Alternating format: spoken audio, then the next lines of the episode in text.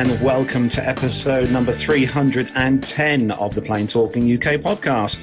I'm Carlos, and I am not in the PTUK studios this evening. I am in my own uh, PTUK office studio this evening. But in today's show, there's good news as Cathay Pacific start adding flights to their UK.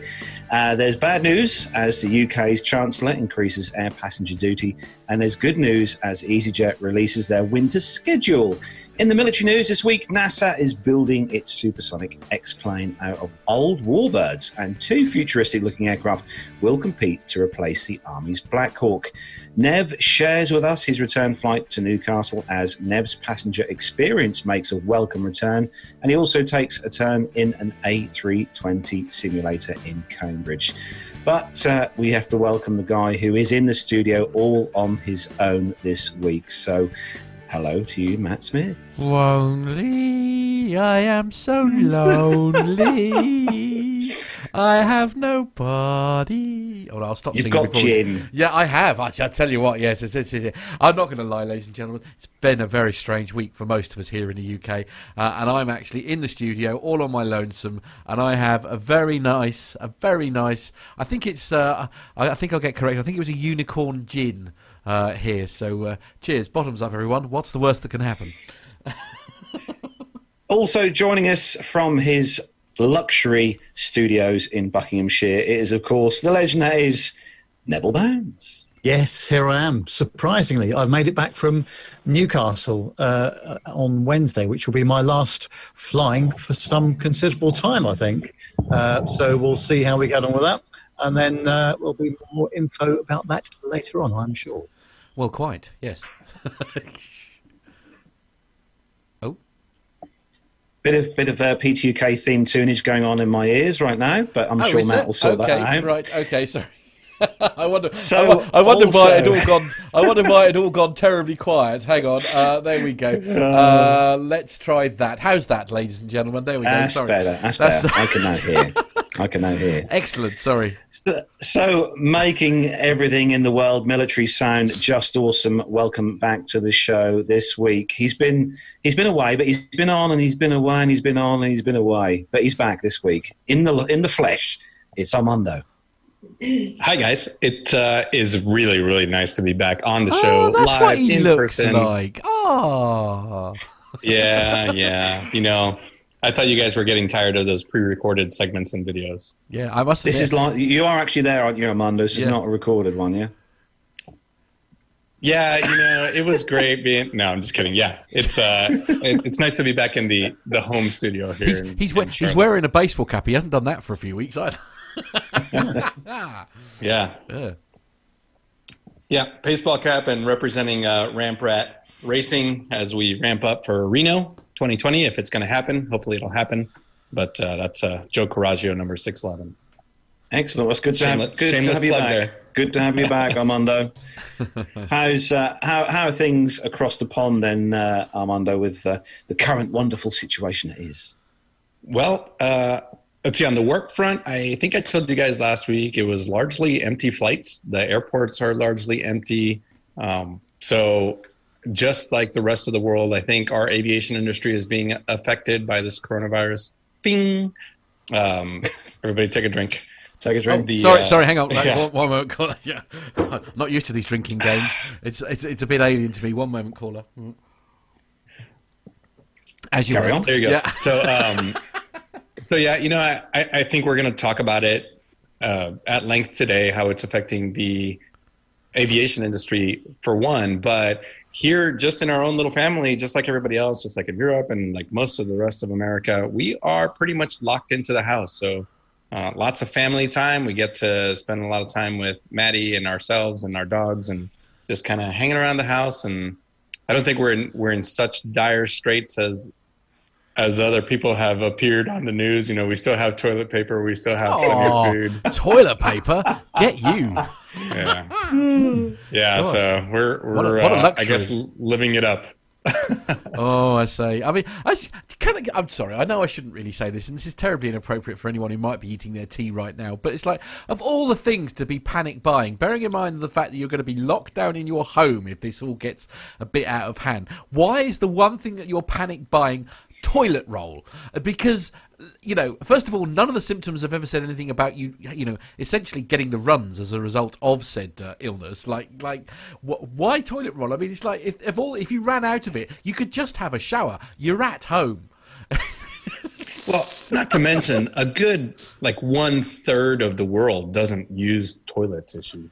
Right. So, okay. I mean, I've been to those are, countries. There yes. are ways to do it. There yeah, are. Yeah. Yes, absolutely. There, do, do, you think though uh, f- uh, that all those people in the UK who over the last 12 months brought a house that had a b-day in and all their friends and family going, oh, your house has got a bidet and when are you going to take that out? Now they're going, yes, we've got a bidet. Yeah. yeah well, you know, now we've all got plenty of time to make a do-it-yourself kit. it's just like all these people who have been stuck in the 70s are suddenly really excited because they still have their bidet. Yeah. oh yeah. Absolutely. Oh, Actually, so, um, well, um, yeah. Let's just, let's just, let's give the listeners a respite from it, huh? Yeah. Just going to the um, just going to the the chat room actually, if I may, for oh. for a moment, and. Uh, uh, obviously, Nev mentioned uh, earlier that um, there was uh, a flight that he was on, obviously going to Newcastle and stuff. And uh, Neil Braden in the chat room saying Neville knows this already, but there were only 45 passengers on my A330 Seattle to Dublin Aer Lingus flight on Tuesday. I mean, that, that those are crazy numbers, really, aren't they? Mm. Okay. Yeah, I'm going back to work on Sunday, and I was looking at the flights, and I think there was like 14 people booked on an A320 mm. from uh, Charlotte to Pittsburgh. So uh, should have a pretty easy commute for the next. Well, well, well. There is that. There is always that thing, and of course we've mentioned uh, the uh, the infamous flight to Newcastle that uh, and back that uh, Nev just did, and uh, I, I, believe uh, Nev, I'm going to have to play this for you because I think very much congratulations are in order here because said flight did something rather amazing to your status, did it not? Yes. I- I was hoping you were going to play a Spandau Ballet song, then, Matt. oh, I see, see what you did oh, there. I see what yeah. you did there. Yeah, absolutely. Yeah, yeah, yeah. Ah, yes, yes, I managed to get my my only gold uh, card ever from British Airways uh, right. two days before the whole sort of lockdown started. So uh, whether I'll do any flying in the next twelve months in order to keep it going, I don't know, but we'll, uh, we'll have to see, won't we? oh, dear. oh, oh, Mash is one of the com- I, I, don't know if I dare read it out, but we're going back to what we were talking about. Masha's comment in the chat room says, "I'm going Roman. I have a sponge on a stick." Uh, read into that what you will. Uh, well, the, the, Dutch are very creative. They uh, are. They are an ingenious, an ingenious species, are they not? Absolutely. We probably should do some so, aviation news, shall we? I know it is the twentieth of March. oh come on! It's, it's horrible to... out there. We've got to have a laugh, haven't we? It, I know, I know, I know, and we will got plenty, plenty to laugh about on the show. Well, so it, it is coming up to eight minutes past seven in the evening. Big welcome to everyone who's joined us in the YouTube chat room this evening. All the family members in there. Just a quick run through the list because Auntie Liz is in there. Obviously, keeping an eye on things. We've got uh, Masha. Uh, we've also got Tanya W. Hello to you, Tanya. Neil Braden, Stephen Howland. Hello to you, Stephen. Uh, Dave Abbey. Hello to you, Dave. Oh, Dave. Uh, Benjamin Todd. Uh, the Airstig, hello to you, Airstig. Airstig, he keeps me he keeps me well in check on the uh, P2K. Good, I'm glad someone does. and uh, who else we got? Uh, Neil Bryden, hello to you, Neil Bryden. And just scrolling back up, like, oh, oh, Neville Barnes is in there. Obviously, you've got to say hello. Never heard of him. Who? so, welcome to everyone who's joined us tonight. So, we've got lots to get through and lots of laughs to have and lots of beer to drink. So we're going to start the show then, as we do this week, with our rundown of the weekly news from around the world and the UK. So I'm ready. Are you guys ready? Born ready. Ready to go.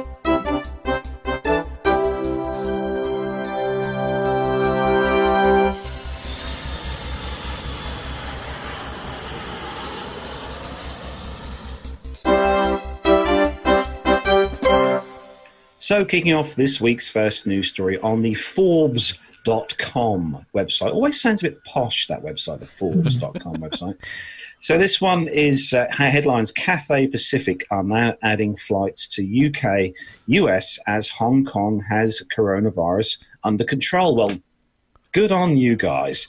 Cathay Pacific, Hong Kong's largest airline, has been one of the travel companies hit hardest by the outbreak of COVID 19. I didn't say the C word then, just a different one. So no drinking yet, guys. Oh, Hong Kong's proximity to the world worst affected country of China meant that demand to the country dropped dramatically on the onset of COVID 19. However, Hong Kong has used sensible strategies to contain the outbreak of the COVID 19 thing from the onset and officially. everybody, everybody keeps reaching for their drinks here. Come on, you're gonna have to say it in a minute because we want to see. reported- it. okay. Officially reported just 105 cases of the virus with two fatalities. Hong Kong is now being seen as an example to the rest of the world to follow. Very little panic has occurred in Hong Kong despite. Uh, contending with the outbreak of the virus for months. Cathay Pacific cancelled as much as 75% of flights at one point, but now the airline is setting a positive precedent for the rest of the aviation community that has grounded fleets and cancelled flights worldwide. The airline has reinstated some flights to the US and increased capacity on other routes. And Cathay Pacific is touting increased Easter demand, and overseas residents wanting to return home to see family. A statement from the company said that as a home carrier of Hong Kong, Cathay Pacific understands that many Hong Kong students and citizens in North America and London are eager to come home as soon as possible in time for the Easter break. Cathay Pacific have re added a daily flight to both New York and Boston in the US between March 19th to the 21st, and upgraded the size of the aircraft on the Seattle and San Francisco routes from an A350 900 to the larger A350 1000. The airline is also reinstating CX254 from London on March 19th. Hopes are that the increase in capacity will uh, and demand are a positive sign for the airline and the industry as a whole. So, possible good news? Well, I think it's definitely a step in the right direction, isn't it? Hmm. Yeah, definitely. And Cathay, uh, if anyone's going to do it right, these guys are going to do it right. Hong Kong is still on my um, bucket, bucket list. list Yeah. of places to go me to too. in the world. Me too. Yeah, Yeah. absolutely. Uh, by by the way, uh, I know everybody's got backdrops, obviously, because nobody's in the studio this week. But I would just like to say, actually, the backdrop that I've got behind me. Uh, let me just uh, pop it up uh, in full for you. Uh, very kindly sent to us by uh, Russell uh, uh, created in 2016 from a combined set of images from a static position in Clock Lane near Birmingham, which is really cool, where they've all been uh, laid together like that. I mean, I'd like to think that no flights would ever actually fly that close together in real life. Uh, Now, wouldn't that be one hell of an air show? That'd be a hell of a fly past. Never, never mind anything else. But uh, yeah, so thank you, Jack. Thanks for sending that in. That's a great picture. That is. I dread to think. I mean, I'm I'm rubbish at things like uh, uh, uh, Photoshop and things, but that uh, must take ages to create something like that. So, Matt, the next story for you is is a nice story. Is it okay? I'll be the judge of that. Uh, it's, it's this is um, on. So it actually came from a link LinkedIn. It's a story we found while we were doing the research uh, from there. And basically, long long story short is that the Dublin Girls uh, School invited to Ryanair's HQ. Um, the uh, I'm sorry, it's, it's it's failed to open. So just give me a moment. Uh, oh, don't tell me things are going wrong here in the studio. Are we still online? nope. Are Ryanair having to charge you to open a story about them? Possibly, yes, absolutely. Anyway, part of International Women's Day. That's all right. We're all away uh, in 2020. Uh, the the students from a local Dublin's uh, girls' school uh, were invited into Ryanair's HQ, uh, and they wanted to introduce the, them to women in the airline and to inspire them pers- to pursue a career in aviation. At the beginning of the presentation, the students were asked to hold up cards to see what gender they instinctively associated with certain professions and to ask why this is the case. After hearing from women in positions typically dominated by males in the aviation industry, the students were again asked to hold up gender cards. Uh, the cards that were blue at the beginning of the presentation had now changed to pink. We're hoping to highlight some of these women in aviation to inspire the next generation, which is it's, a great thing to do, actually, isn't it? To sort of uh, to to get invite invites to places like this is, is quite difficult, isn't it? It's um, it's uh, also uh, sort of Aer Lingus uh, have been doing something uh, along similar lines, uh, and they appointed Red C to conduct research to investigate why applications to its cadet programs among women uh, were so low. So we discovered that males are still more likely to consider STEM subjects. the role of a pilot is discussed with males considerably more than females in schools and colleges. We found that 19% of males and 8% of females discuss it with career guidance counsellors, and that's uh, that's when asking female respondents why being a pilot isn't a career. Thirty-five percent said it's because it was not being brought to their attention as a possibility in school or college. And I think really that's the only way that you're going to change uh, attitudes, isn't it, in, in regards to uh, uh, women wanting to be either pilots or engineers or whatever is like, is actually making it sort of you know right at the the start of your education to sort of feel that uh, you know anything's possible, I guess. But uh, yeah, a great story, uh, um, a feel good story from Ryanair. Who'd have thought that was possible? don't you think? Don't you think this year? I know this year is is has been a bit. Um, it's been a bit poo. Yeah, bit poo this year. But don't you think? Don't you think yeah, this yeah. this year in exactly in regards to promoting not just um, pilot training, but promoting the whole kind of industry for people to young people, especially yeah. to join. They've been doing a lot more, I think. The um, the the airlines. Yeah, I I, I, I couldn't. Uh, I, I wouldn't disagree with you there. Yeah, definitely. You, you know, I, I, was having a conversation with uh, Megan about this just literally just last night, and I think, you know, through its history, aviation has always been a male dominated industry. Agreed. However, I think though aviation was also one of the first industries or technologies to embrace women. And if you just do a cursory search and go back to the beginning to the Wright brothers, um, there are plenty of women who were so important in aviation, especially in those early days of aviations in the 1910s, 1920s. You know, you have uh, obviously Amelia Earhart was the you know the bulk of the notoriety for women in aviation, but we were just reading a, a book about Beryl Markham, the West with the Wind book, and how she grew up in Kenya, you know, and she had her flying adventures. But uh, when I was a cadet in the Civil Air Patrol, we were we were always studying the contributions of women in aviation, and if uh, literally, if you if you go back to to the to the 1910s, 1920s, 1930s, there are uh, I think compared to a lot of other industries, there are a lot of women that have just contributed so much to it, and they just don't get enough credit, obviously, um, because we don't know their names uh, unless you study it or you're in the industry or something like that. But um, while it is male dominated, I think I think aviation has has embraced women from the very very beginning. So, I mean, I, I, I, yeah. I, mean, I completely agree with you, Armando. My only my only concern is you've only got to look at the percentages where you know, I mean, that you know, quite often uh, we're looking at single figure percentages for you know women who are you know actually active flying pilots as opposed to you know much much higher percentages for the men. I mean, what what can you do? Do you think what is the answer to sort of making it a much more level playing field? Across um, you know all genders? My opinion is is exactly this. It's uh, it's these outreach programs to um, to young women, and, and, especially now that there's such a big push for uh, science, technology, engineering, and math, so the STEM subjects. So you include aviation in in in those STEM subjects. The you know we're trying to get more more women engineers we're trying to get more women mathematicians and everything. And and and you just include aviation into that. And and just I, just like Ryanair is doing we've never said that on the show before just like Ryanair is doing uh, and British Airways I think we've done some I'm, I'm so glad I was sat down for that.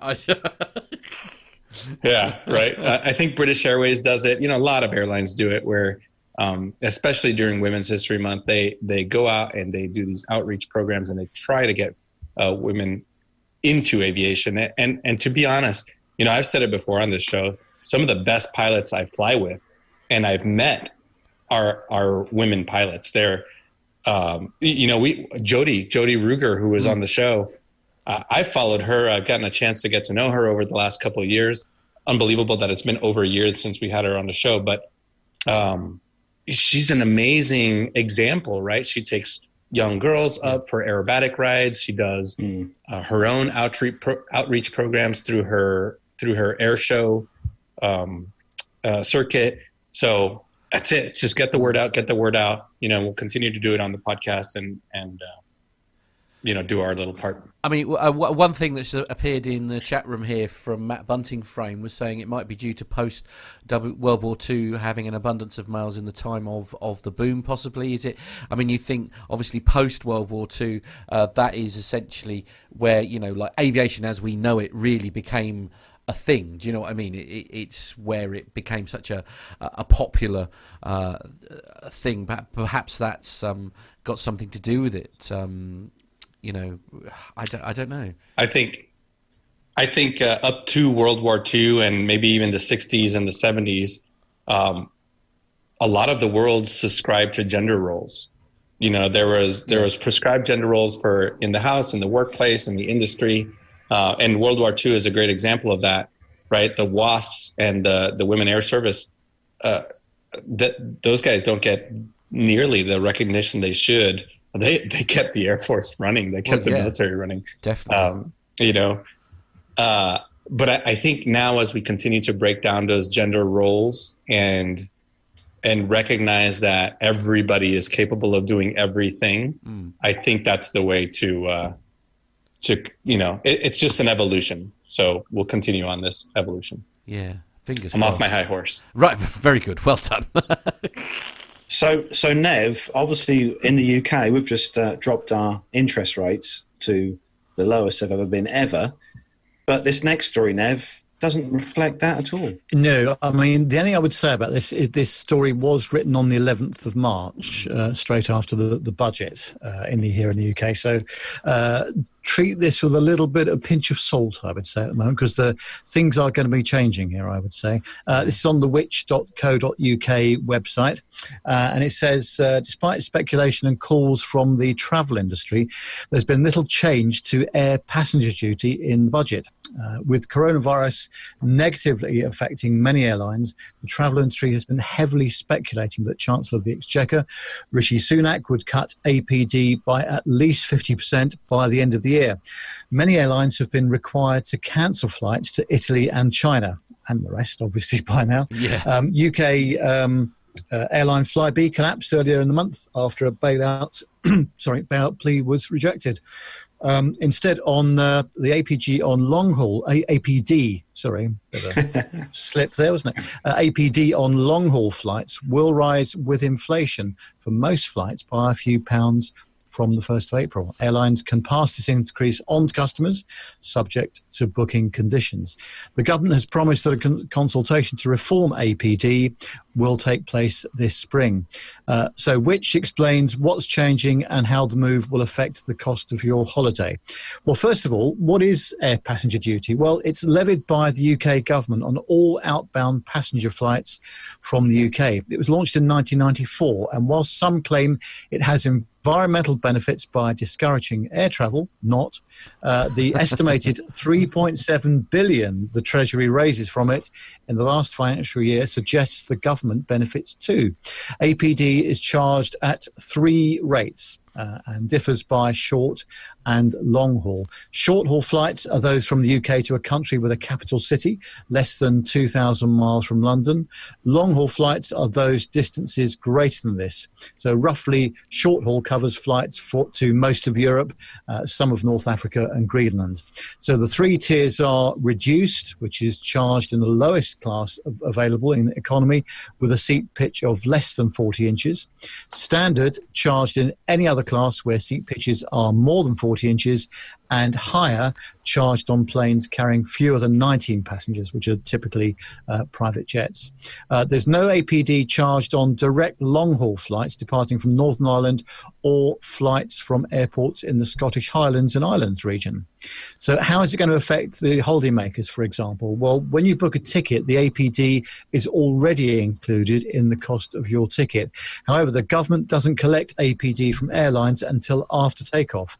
So, the small rise rise affecting long haul flights in line with inflation uh, will have little impact on flight prices. If you're already booked to fly after the 1st of April, be aware that airlines can charge you the increase, even though you've already paid for it. Its booking terms and conditions will make this clear when you've booked. Uh, the government is also consulting on reforms to APG, uh, APD, sorry, in the spring. It will consider the case for changing the APD treatment for domestic flights, such as reintroducing a return leg exemption and for increasing the number of international distance bands. Um, so I think uh, this is all very interesting, but it, I think it's actually been superseded uh, by some of the announcements that's just been made yeah. today uh, by the government regarding the coronavirus mm. situation. Um, and it would not surprise me at all if they review this because, frankly, nothing is flying, or very few things are flying at the moment. Quite. So yeah. uh, they're not going to get any revenue anyway. And they all the revenue they have got, they're going to be dishing it out again uh, for reasons which we've heard mm. about on. Well, and even when this all does get sorted, even when this gets sorted. Mm people aren't you know people are not going to have hundreds of thousands of pounds to spend on no. flights they're going they're going to need to no. to be Actually, I mean, I, I don't know. I, I, mean, I feel slightly different about it. Obviously, the announcements and stuff that were made uh, today. I mean, you know, it's still it's not completely solving the issue, but actually, um, I can't see any reason why. Certainly, from an employer employee point of view, um, why we can't come out the other side of it and sort of you know still book our our holidays. Interestingly, actually, we just had a comment uh, coming on the chat room here uh, from a chap by the name of James Russell. Good evening, James. Thank you for watching. It says evening all. Currently day five on a 14 day isolation period. Oh dear, uh, a lot of pressure here, Ooh. chaps. He says hopefully tonight's show can give me some sanity back. Right, so no pressure, uh, gents. No, I, I, yeah. I, think, I, think, he's watching the wrong show. I'll be honest, but uh, yes. Well, th- thanks for joining us, James. Um, actually, uh, I, think this is a good time to mention. Um, many people may have, have noticed that we're, we're trying uh, ourselves to put out a little bit more um, content as best we can over um, using our Facebook channel. I think actually is that where you you guys are posting? Is that we right? are? Yeah. Yeah. So what we've decided was is that we're going to um, try and every now and again we'll post something to let, let you know when we'll be on, and we'll each come on in our own kind of way and uh, do a bit of kind of a bit of a Q and A about the show. Gives yeah. everyone a chance to interact with me, Nev, and Armando as well. Obviously, Matt, um, um, he's in charge, so he doesn't have to, uh, to, to, to, take on this thing. But it gives everyone a chance who listens to the show to ask questions to us as hosts. Uh, actually, we, show. so we do have a question directed at you, Carlos, just come in from Benjamin Todd. Here we go. Uh, can I ask oh, a silly really? question? Flights are cheap now, obviously, for a reason, but do you think it would be far too risky to book a flight and take a trip somewhere and just sit on the beach all day over there? Ooh. Do you know what? I, I mean, I, I mean, you I mean, can still get flights to places. I mean, self isolation on Malta in Malta is not really self isolation, is it? Oh, oh, oh, oh, Matt, Matt, Matt. No. Do you know what? If if if someone said you've got to go and self isolate in Malta now, yeah. even though it's not even summertime, give me that plane. I'm on it. I'm going. Yeah, absolutely. Oh dear! Oh come on, Nev. If you if you were in isolation, where, what would where would your uh, location? You could go anywhere in the world and have to spend 14 days there, literally mm. in self isolation. Probably, where... I think, uh, yeah, Melbourne, uh, Victoria, oh, in Australia really? would, uh, would, really would as long as uh, it was in the the summertime, you know. Right. Um, okay. So yeah, it's uh, one of my favourite parts of the world. Um, normally, of course, in March I'd be going there to see the, the Formula One if I was going there, but there's no Formula One uh, until uh, no, uh, no, much later in the year. so. Yeah, come on, let's throw, let's throw that to Armando. Then, where, where would you absolutely love uh, to go uh, if if you if you had to go and be on ice in isolation somewhere? What would your desert island of choice be? Northwest Wyoming. Oh. Okay. I would Why? if if given uh, if given two weeks off of work right now, and Megan could get off work, and Maddie's not in school, so the schools here have closed for two weeks. Yeah. we would jump in a uh, in an RV, a recreational vehicle, a mm. camper, a caravan, whatever you want to call it, mm. and I would drive to Northwest Wyoming, somewhere just outside of Yellowstone National Park, and just just sit there in the middle of the plains overlooking the mountains and go kayaking, paddling, you know, eating outside, just talk about social distancing. I would be um, two miles from the nearest person. Fantastic. And, uh, and just reconnect reconnect with nature. Absolutely. Right let's i'll tell you what we'll come back to this uh, in a little while. Uh, actually matt in the chat room just a quick one. everybody in the chat room basically ping those uh, ping your where you'd love to go uh, into the chat room and we'll pop some of them we'll come back to it in a little while. So ping in the chat room where you'd love to be isolated. If you were going to have to be on lockdown where would you love to be? Uh, yes you were sorry just, i didn't mean to interrupt no, I, I, literally, it's really bizarre because we've just been talking about Air Malta and I've literally just booked a flight. I just got an email. no, no, no. just got a, a, an email actually from uh, from their uh, CEO, and oh, okay. just scrolling down, it just says. Following a decision by the Maltese Health Authority, we will suspend all our commercial services uh, for flights departing after 2359 UTC today, Friday, the 20th of March, until further notice. Mm. Uh, well, that's so. There we go. So much for the uh, the positive news, then. Yes, yes absolutely. Thanks for that, Carlos. Uh, lovely. Yes. Oh, yeah. Chin okay. up, everyone. Oh. Chin up. so, moving on to the next story, which is is yeah, Carlos. you, I'm sorry, story, sorry, this... Carlos. You get one of these. Anyway, right. so yeah. so this this next story says has nothing to do with coronavirus. Hold on. Oh, hang on. Oh, hang on. Drink, uh, drinks, everyone. Here we go. Um, but uh, but it's a sad story, I think, because this this is my number three most favorite airliner um, ever produced. So Armando, take it away. Yeah, so uh, unfortunately, actually, does have to do with uh, that thing that we shall not speak of. Um, so recently, American Airlines announced that it's uh, are we trying uh, too hard? Its are, fleet we, of, are we trying too hard? uh, no, you gotta you gotta you know you gotta do your best. You gotta do your best to to make light of the situation. But uh, yeah, so American Airlines is retiring its 767s by the end of May, which is way earlier than they have uh, they originally were planning on. So many have been asking what kind of aircraft American plans to replace them with uh, and how soon these aircraft will go into service. Um, so, just in a recent press release regarding the challenging aviation conditions, we're going to call it, uh, it uh, American realized that most of its fleet was out of action and the demand at an all-time low, it was a good time to ramp up its fleet maintenance and refurbishment schedules. So included in these schedules was the eventual retirement of its Boeing 767 fleet, originally proposed to take place over a few years, with the first to be retired in May. Uh, American Airlines thought that it maybe should just get it over with and retire all 16 aircraft by the end of May. This would mean that no more maintenance on the aircraft, no more fuel inefficient aircraft in its fleet. Um, so American plans to uh, take delivery of 22 Boeing 787 8s to replace its 16 767s. These aircraft are going to be used to directly replace nearly all of the routes operated by the 767 300 uh, and then allow the airline to open some additional new destinations. So, comparing the two aircraft, the 767 can carry about 209 passengers at uh, just under 6,000 nautical miles, and the 787 can carry 239 passengers to a range of 7,300 uh, nautical miles. Obviously, the new aircraft can fly further, carry more more passengers than the 76 um, at a reduced fuel burning uh, or fuel burn. Plus, the passengers have a better experience with the quieter engines, better pressurization, uh, bigger windows, which I think we're going to talk about later. Um, but it's not a complete upgrade across the board. The 787-8 carries less business class seats. Sorry, Nev than the 767. uh, so there, mes- there may be less of an award availability for those looking to upgrade. And additionally, the economy cabin seems a little bit more crowded with a different configuration, um, which is 232 on the 76 and 333 on the 78. Um, so the article kind of goes on talking about um, how they're going to phase these aircraft into into service and I think, in addition to this, not mentioned in here, American also said it's going to retire seven fives. So sorry, Matt, you don't get to fly on a 757 anymore with American.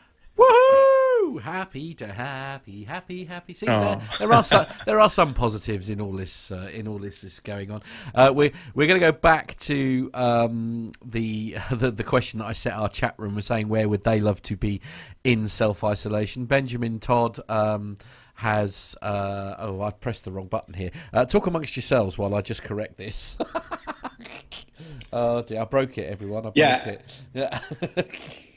Yeah, So M- MBF says Iceland. That's a great choice. The South Island of New Zealand. I think I said it like three episodes ago. I've met so many Kiwis now that I like. I need to go to New Zealand. Like, Yeah, ev- yeah, every New Zealander is so proud of their island, and I don't know if they go through school on how to advertise, but every single one of them is so proud that it makes me want to jump on an airplane and go to New Zealand. Uh, Absolutely. so- yeah, yeah. Airstig, That's on my list. Airstig, what an answer. Yeah. Self isolation at four and a half thousand feet west of the Great Divide in a rented Cessna 172. A rented Cessna 170. Is, Brilliant. is there even a thing? I, I mean, honestly. Uh, Benjamin. Todd. Uh, Benjamin Todd. He was saying uh, that uh, basically the nearest beach with Wi-Fi, laptop, and some nice beverages. I think that's uh, the answer, answer there. Uh, uh, Richard Adams, uh, very reliable here. South Island in New Zealand. Don't blame him at all. Having been lucky enough to be to go there, I couldn't agree more. Uh, an oh, Auntie Liz has given us one. yeah, an interesting um, choice by Matt Bunting Frame. Iceland. Um, that's um, that's pretty good. Uh, James Russell is saying Saint Tropez. Uh, nothing wrong with that. Uh, it's, uh, actually, that's one of the places I'd love to go on. Uh, uh, you know, that's that's on the bucket list. Definitely Saint Tropez. Don't they make good suntan lotion there? Uh, r- right. No? Okay. Mm. Um, r- ah, yes. Ah, now, yes. Now I see what you say. That's how a that's how a joke that's how a joke falls flat on its face. Yeah, absolutely. To that uh, that that um, tumbleweed just then. Yes, absolutely. Oh. I need that as a sound effect, don't I? I'll You be do, working on that next. uh, Where's uh, yeah, absolutely. where are Uh, Miami Rick's crickets? Yeah, yeah, absolutely, yeah, yeah. Uh, Newfoundland is Auntie Liz's choice, which I think is a fantastic choice. Um, and um, yeah, well, yes, Owen's in the chat room here. Rather predictably, he said uh, New Zealand is one of the nicest destinations he's flown to.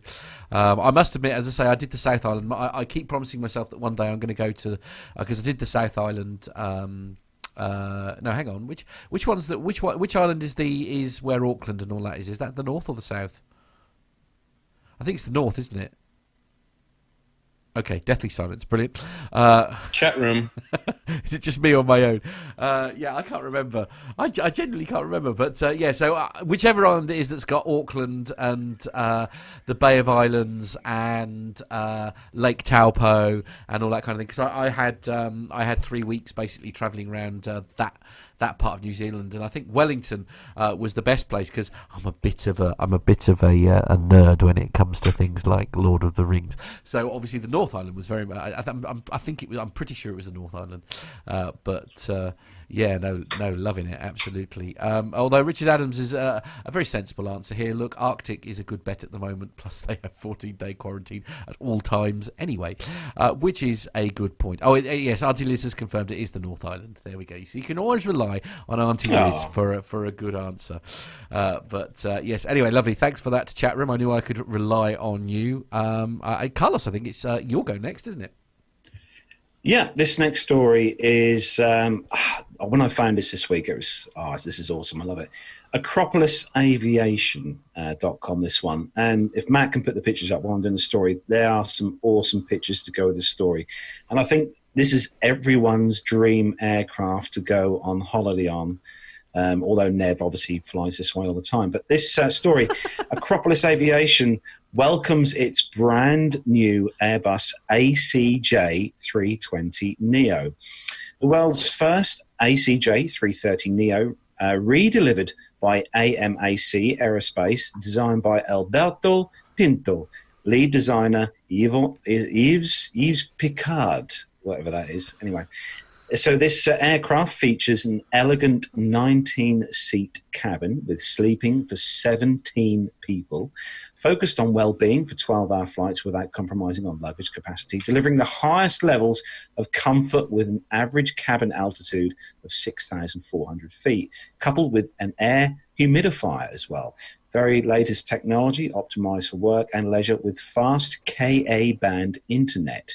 So, Acropolis Aviation, the UK um, charter operator, announced um, this week the arrival of Golf Kilo Echo Lima Tango, its brand new AC320J. The aircraft touched down at Acropolis, Farnborough Airport, well, Farnborough, airport's home, on the 27th of February, the culmination of 13 months cabin outfitting by Basel, Switzerland based AMAC Aerospace. Its distinctive, elegant cabin interior was uh, overseen by, as I said, designer Yves Pickardt from Alberto Pinto. He congratulated the AMAC team who brought uh, the new design to, of light, uh, to beauty.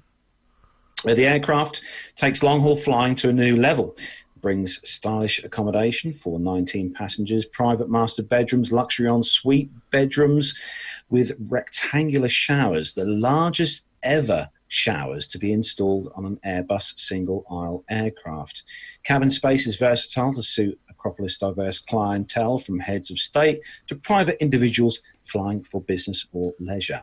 There's an emphasis on wellness, though, uh, reflecting that uh, Acropolis Aviation's AC320 Neo the first in a new family for Airbus is capable of flying for over 12 hours. It features, mind you, 12 hours in that kind of luxury. I don't think even Matt would worry about that. Yeah, I'd, I'd be, I'd be all right with that, funnily enough. Yeah, yeah, that'd be fine. Yeah features a full sized kitchen galley. There we go, Matt, for food preparation Woo-hoo. and a, an induction oven, enabling preparation of fresh quality food without any fumes or odors, with an average cabin altitude of 6,400 feet to enhance cabin well being. Uh, the very latest technology is provided by Collins Aerospace uh, cabin management system. Uh, along with its in-flight entertainment system stage showing hundreds of movies TV programs to be viewed on 19 individual iPads and four large screen TVs throughout the cabins. Collins is also providing its View LED mood lighting, interior lighting with its moving map displays, airshow features on the four large cabin screens, and the aircraft is also fitted with super fast Wi Fi by K band internet connection. He said uh, that we're thrilled to be starting this new decade with the arrival of the aircraft, which we look forward to showcasing to the industry soon, he added. It's a great pleasure that we have executed and completed the project for Acropolis Aviation, one of the world's leading private aviation operators, commented Bernard Schramm, Group Chief Operating Officer of AMAC. Arrangements are underway with Airbus Corporate Jets, ACJ, to show the aircraft on the static display during M or EBACE 2020 in Geneva, which may well not go ahead now. But uh, the Acropolis became the first customer for the new family of aircraft uh, at the show in May 2015. And I have to say, when you look at these pictures of this aircraft, this is, to me, this is kind of like a hotel in the sky. What yeah. do you think, guys? Yeah, I couldn't mm, agree yeah. more. Yeah. Yeah, and there, uh, if you go to acropolisaviation.com slash empty legs, I think there's a possibility that somebody could actually fly on this thing when it's just transiting. So, the vast universe of PTUK listeners, if there is somebody out there that wants to take a take a chance at flying on this thing, make sure you send us a segment in. Oh, definitely, absolutely. I have to ask the question, Armando: Is everything all right at home? are you having yeah, some build- you know, Are you having some building work done or something? no, it's uh. So I, have told you guys we, we we live by the lake, so we get people in all kinds of sports cars and oh, motorcycles, oh, okay. and so I'm on a on sort of a minor street, what you would have sort of be a B road um, a B road by the seashore uh, mm. up there in East Anglia, and I get the we get the weirdest just sports cars always coming through here. So yeah. Sorry for the background noise. Actually, all, all jokes aside, uh, Carlos, um, Richard's got a great idea. Basically, we need to uh, uh, we need to be thinking about uh, one monster meetup once the virus is finally out of the way. I think that's a great idea. Nev is always very helpful, isn't he? You're suggesting summer 2022. I think for said uh, meetup, yeah. charming. you think it'll be over by then? Do you? Oh, I hope so. I mean, yes, absolutely. no, Uh, that's a good point, though. Uh, Richard made. I think we, we should uh, look at do something, doing something when this is all over, because Yeah. we'll all uh, need a bit of. We uh, you know, definitely will. Yeah, cheering absolutely. No, no cheer. Uh, Stephen Howland, I think, has uh, uh, got a, a- vaguely sensible. I'd probably be around about show 500. He's probably not wrong there. uh, but uh, never mind. Hey, uh, I don't know. Laugh or cry, isn't it? It's one of those. Hello. Oh, sorry, we're still here. I'm just, uh, All right. I'm just going through the chat room. What Sorry, are you I'm- trying I'm to just- I'm doing just- online shopping. Sitting, sitting here re- reading reading a chat room totally miles away. Actually, the next story, funnily enough, Matt, is This actually is your yours. show, Carlos. Sorry. So the That's right. next I love, I love, story. I love dead air. It's fine. It's you carry on. It's, You know, I know. it's great. It's great when we thought Megan was going to fall asleep through the show. Yeah, yeah, it's yeah. great when even the, the creator yeah, I of the didn't show. realise that our commander in chief had nodded off halfway through, but never mind. Sorry, anyway. sorry, sorry, sorry, man, sorry, man. So, moving swiftly Carlos, on. I'm very good- sorry, but you get no, another one of these. that- Oh, It's a good thing that the rest of the world has nothing to do and everybody's just Yeah. locked into their house because they'll just hang in there yeah, with yeah, us. yeah, yeah, absolutely. can I can I just can I just say one thing Oh. before we move on? No. Corona, coronavirus. hey, oh, oh, hang on.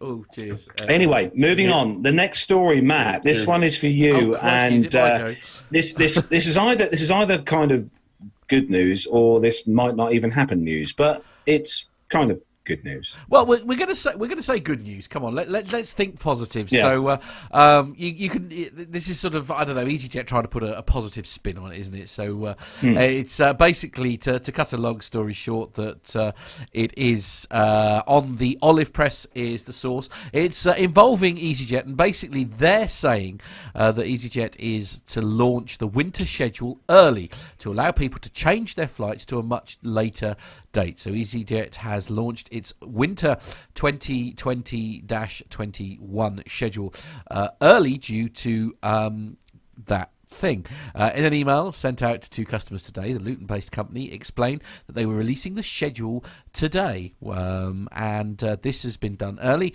in order for people to be able to change their current flights for a date next year, which I think is a brilliant idea. In addition, they've also waived their change their charge fees or their change fees, sorry, so that travellers can amend their current orders for free. Uh, this is something that Ryanair has also done, causing uh, a wrath of customers.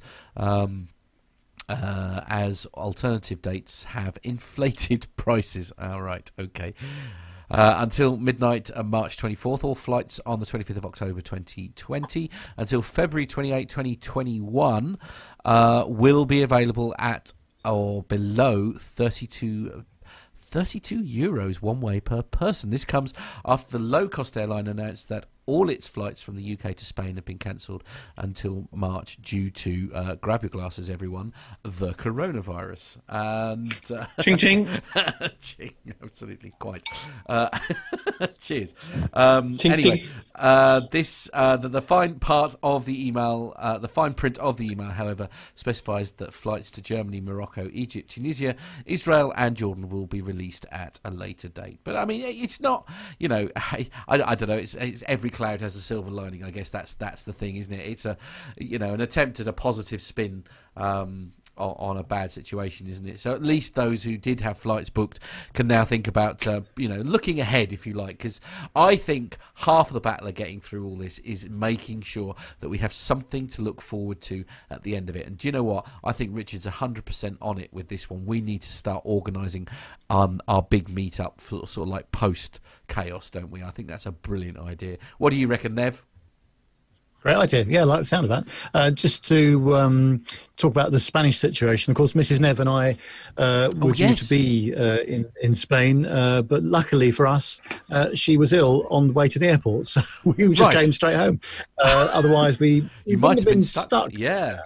But uh, two days afterwards, in fact, it was Tuesday of this week, um, all of the uh, all the hotels uh, Yeah, we're all closing closed, down. weren't they? So, yeah. yeah, that would have been uh, very difficult. Ironically, you had a very um, you had a very uh, sort of Hello, uh, Jenny in lucky, Rome. lucky lucky shoot, didn't you? Absolutely, sort of lucky call there. Really, uh, who Yeah. would have who would have thought that somebody being taken ill could be considered a positive thing?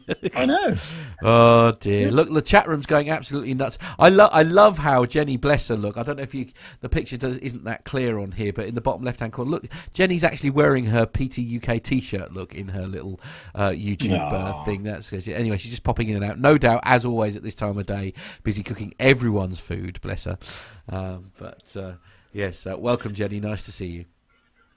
So the next story, Nev, uh, we always talk about long flights, and we all love a nice long flight, apart from Matt, of course. No thanks. But uh, Yeah. Nev, this is uh, an airline that um, we know of, but this is not one of those airlines that kind of we hear about all the time. No, that's right. We, we, don't- hear much about it in the news, but this is on the simpleflying.com website. And um, it says that Air Tahiti Nui has uh, successfully completed the world's longest flight using a Dreamliner. It's also the world's, world's longest flight overall and the longest domestic flight ever to have taken place. The flight traveled non-stop between Papeete in uh, Tahiti and Paris, France, covering 15,715 kilometers in 15 hours and 45 minutes. Now, uh, with challenges to flight paths due to restrictions imposed around the world, um, airlines are needing to apply some out of the box thinking in order to operate some of their services. Uh, one such creative solution was witnessed uh, from one of the world's smallest but relatively well known airlines, which is uh, the one we just mentioned, uh, Air Tahiti Nui. Uh, the French Polynesian airline usually operates a flight between Papeete and Paris with a stopover in Los Angeles en route. However, with the travel ban affecting French travellers, the stop in LA was off the table. As such, the airline decided to operate the flight non stop on March the 15th, flying a, a plane load of passengers directly to Paris from its home. At a distance of 15,715 kilometres, the flight overtakes the current world's longest regular flight, which is Singapore Airlines service between Singapore and Newark, which comes in at 15,343 kilometres. Oddly enough, the flight is technically a domestic flight, so has also taken the crown as the world's longest domestic flight, a record which is unlikely to be, to be broken anytime soon. Well, the flight itself, it was a 787, which was scheduled to depart from Papeete at uh, 0300 local time on the 15th of March. It departed just about on time, pushing back at 0310, and the flight number was TN64, uh, operated by aircraft Foxtrot Oscar Tango Oscar Alpha, which was a six month old 787 9 that was delivered to the airline on the 10th of August of last year. The flights, according to uh, radar, Flight Radar 24, took 15 hours and 45 minutes to complete, and uh, it touched down in Paris at uh, 5:54 in the morning, or almost half an hour ahead of its scheduled arrival time of 6:20. Uh, with the success of this flight, Air Tahiti takes the crown for the world's longest flight, and and using a Dreamliner, uh, and of course the world's uh, domestic flight, as, as we already mentioned. Uh, it's a huge accolade for the tiny airline uh, headquartered in the Pacific, but it's also an, an exceptional trip. The airline cannot make the trip uh, back in one go. As such, will be stopping in Vancouver in Canada for refueling. It has said that it's not planning any additional non-stop flights in the coming days and weeks. Uh, but both with both Vancouver and Guadeloupe planned as alternative fuel stop locations. Um, the published range of the Dash 9 is only 14,800 miles, which is, about 1,000 kilometers, sorry, uh, 14,800 kilometers, uh, which is about 1,000 kilometers short of the required distance for the flight. Uh, for Singapore Airlines, uh, regularly scheduled uh, to from Singapore to Newark service, the airline uses a specially modified ultra long range A350 with a premium heavy seating configuration to lower the carried weight. Air Tahiti didn't have time to modify its Dreamliner for the flight or to add additional fuel carrying capacity. However, it's likely that the flight was achievable due to widespread low demand for travel at the moment. Uh, whilst they don't have figures for uh, from Air Tahiti for the load factors on the flight, other airlines are reporting loads as low as 20 to 30 percent uh, down on international routes, and as such, the unloaded, underloaded Dreamliner could have easily made the trip thanks to the reduced weight on board. Um, I have to say, again, things have moved on since that article was written because I think we're we're down to uh, much lower load factors um, mm. now. That was written on March the 16th, so that was four days ago. So, Do you know? I have to say they probably have one of I think one of my favourite liveries, you know, Nev. It is nice, isn't it? Yeah. It is really, and I, I have to say, I've just been looking online at, at um, some of the pictures of the interiors of their Dreamliners, and even their interior is so um, nice. Mm. Uh, really, really nice, vibrant colours. A lovely colours interior. The interior is really, really look nice on this airline. But again, it's one of those airlines that we've we've not really heard tons of stuff about, mm. really, have we? No, indeed. I've just, pop, I've just just popped a, a picture up. Actually, I, I, hope you get the cushions with it as well. That looks lovely. that, that is just oh, that is awesome. Such a bright. Yeah, yeah, I like that, isn't it? Yeah, very nice. Light, light, and airy. Light and airy. That's it. Yeah, Armando, is this um, an airline you're um, uh, you know well versed in? No, I, I, like you guys. I think we've done a couple stories here and there in the past, but uh, no, it's first. Uh, I, I'm glad that a small airline like this is setting you know such a significant benchmark. So the next story, Armando, for you is um, this is just bizarre. And I think from the actual headline, this starts off as bizarre straight away.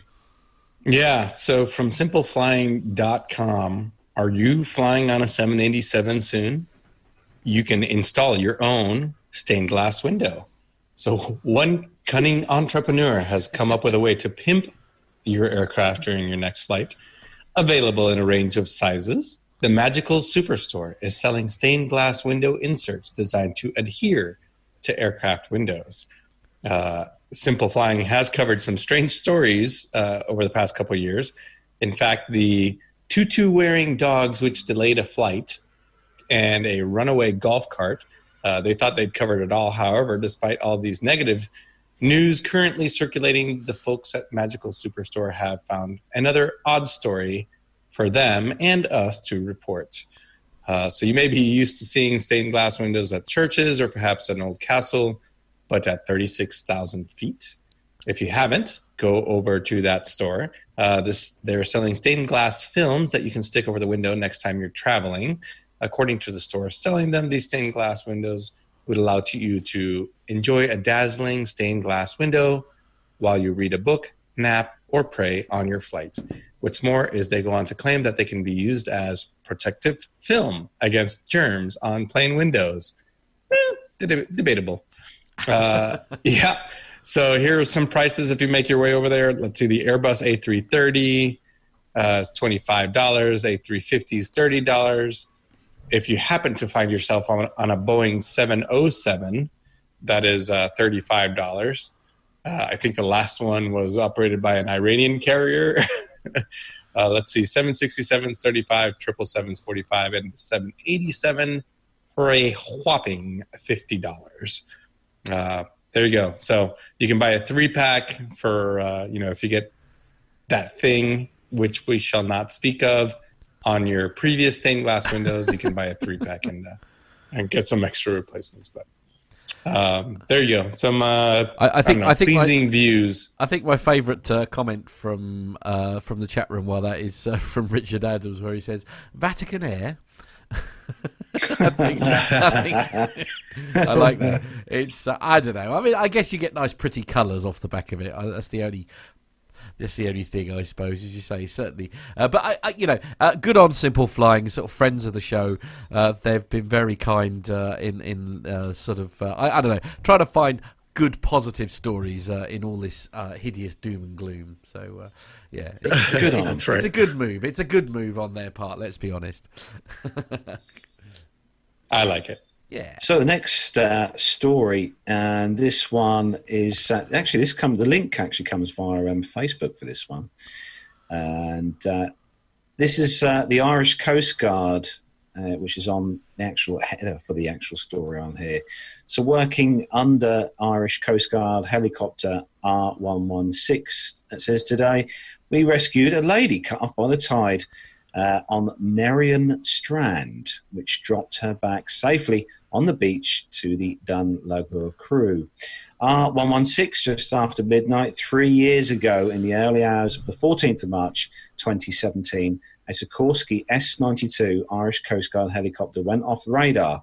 Call sign R116 says here that they lost four colleagues and were loved and today are still left uneasy. Captain Dara Fitzpatrick, Captain Mark Duffy, Winchman Kieran Smith, and Winchman Paul Ormsby all lost their lives on a rescue mission. The expression we heard recently sums up how most Irish Coast Guards uh, personally today still feel now, three years on, about the loss. Uh, we are all okay, but just okay. Today's rescue, or the rescue that's actually brought into light on this story, uh, left a special signature in the sky, and the pictures can be seen. I don't know whether Matt's putting up on the screen while I'm reading this, but uh, the special signature. Wow, you're hopeful, aren't you? I'm busy drinking gin. I don't know what you're doing. Oh, okay.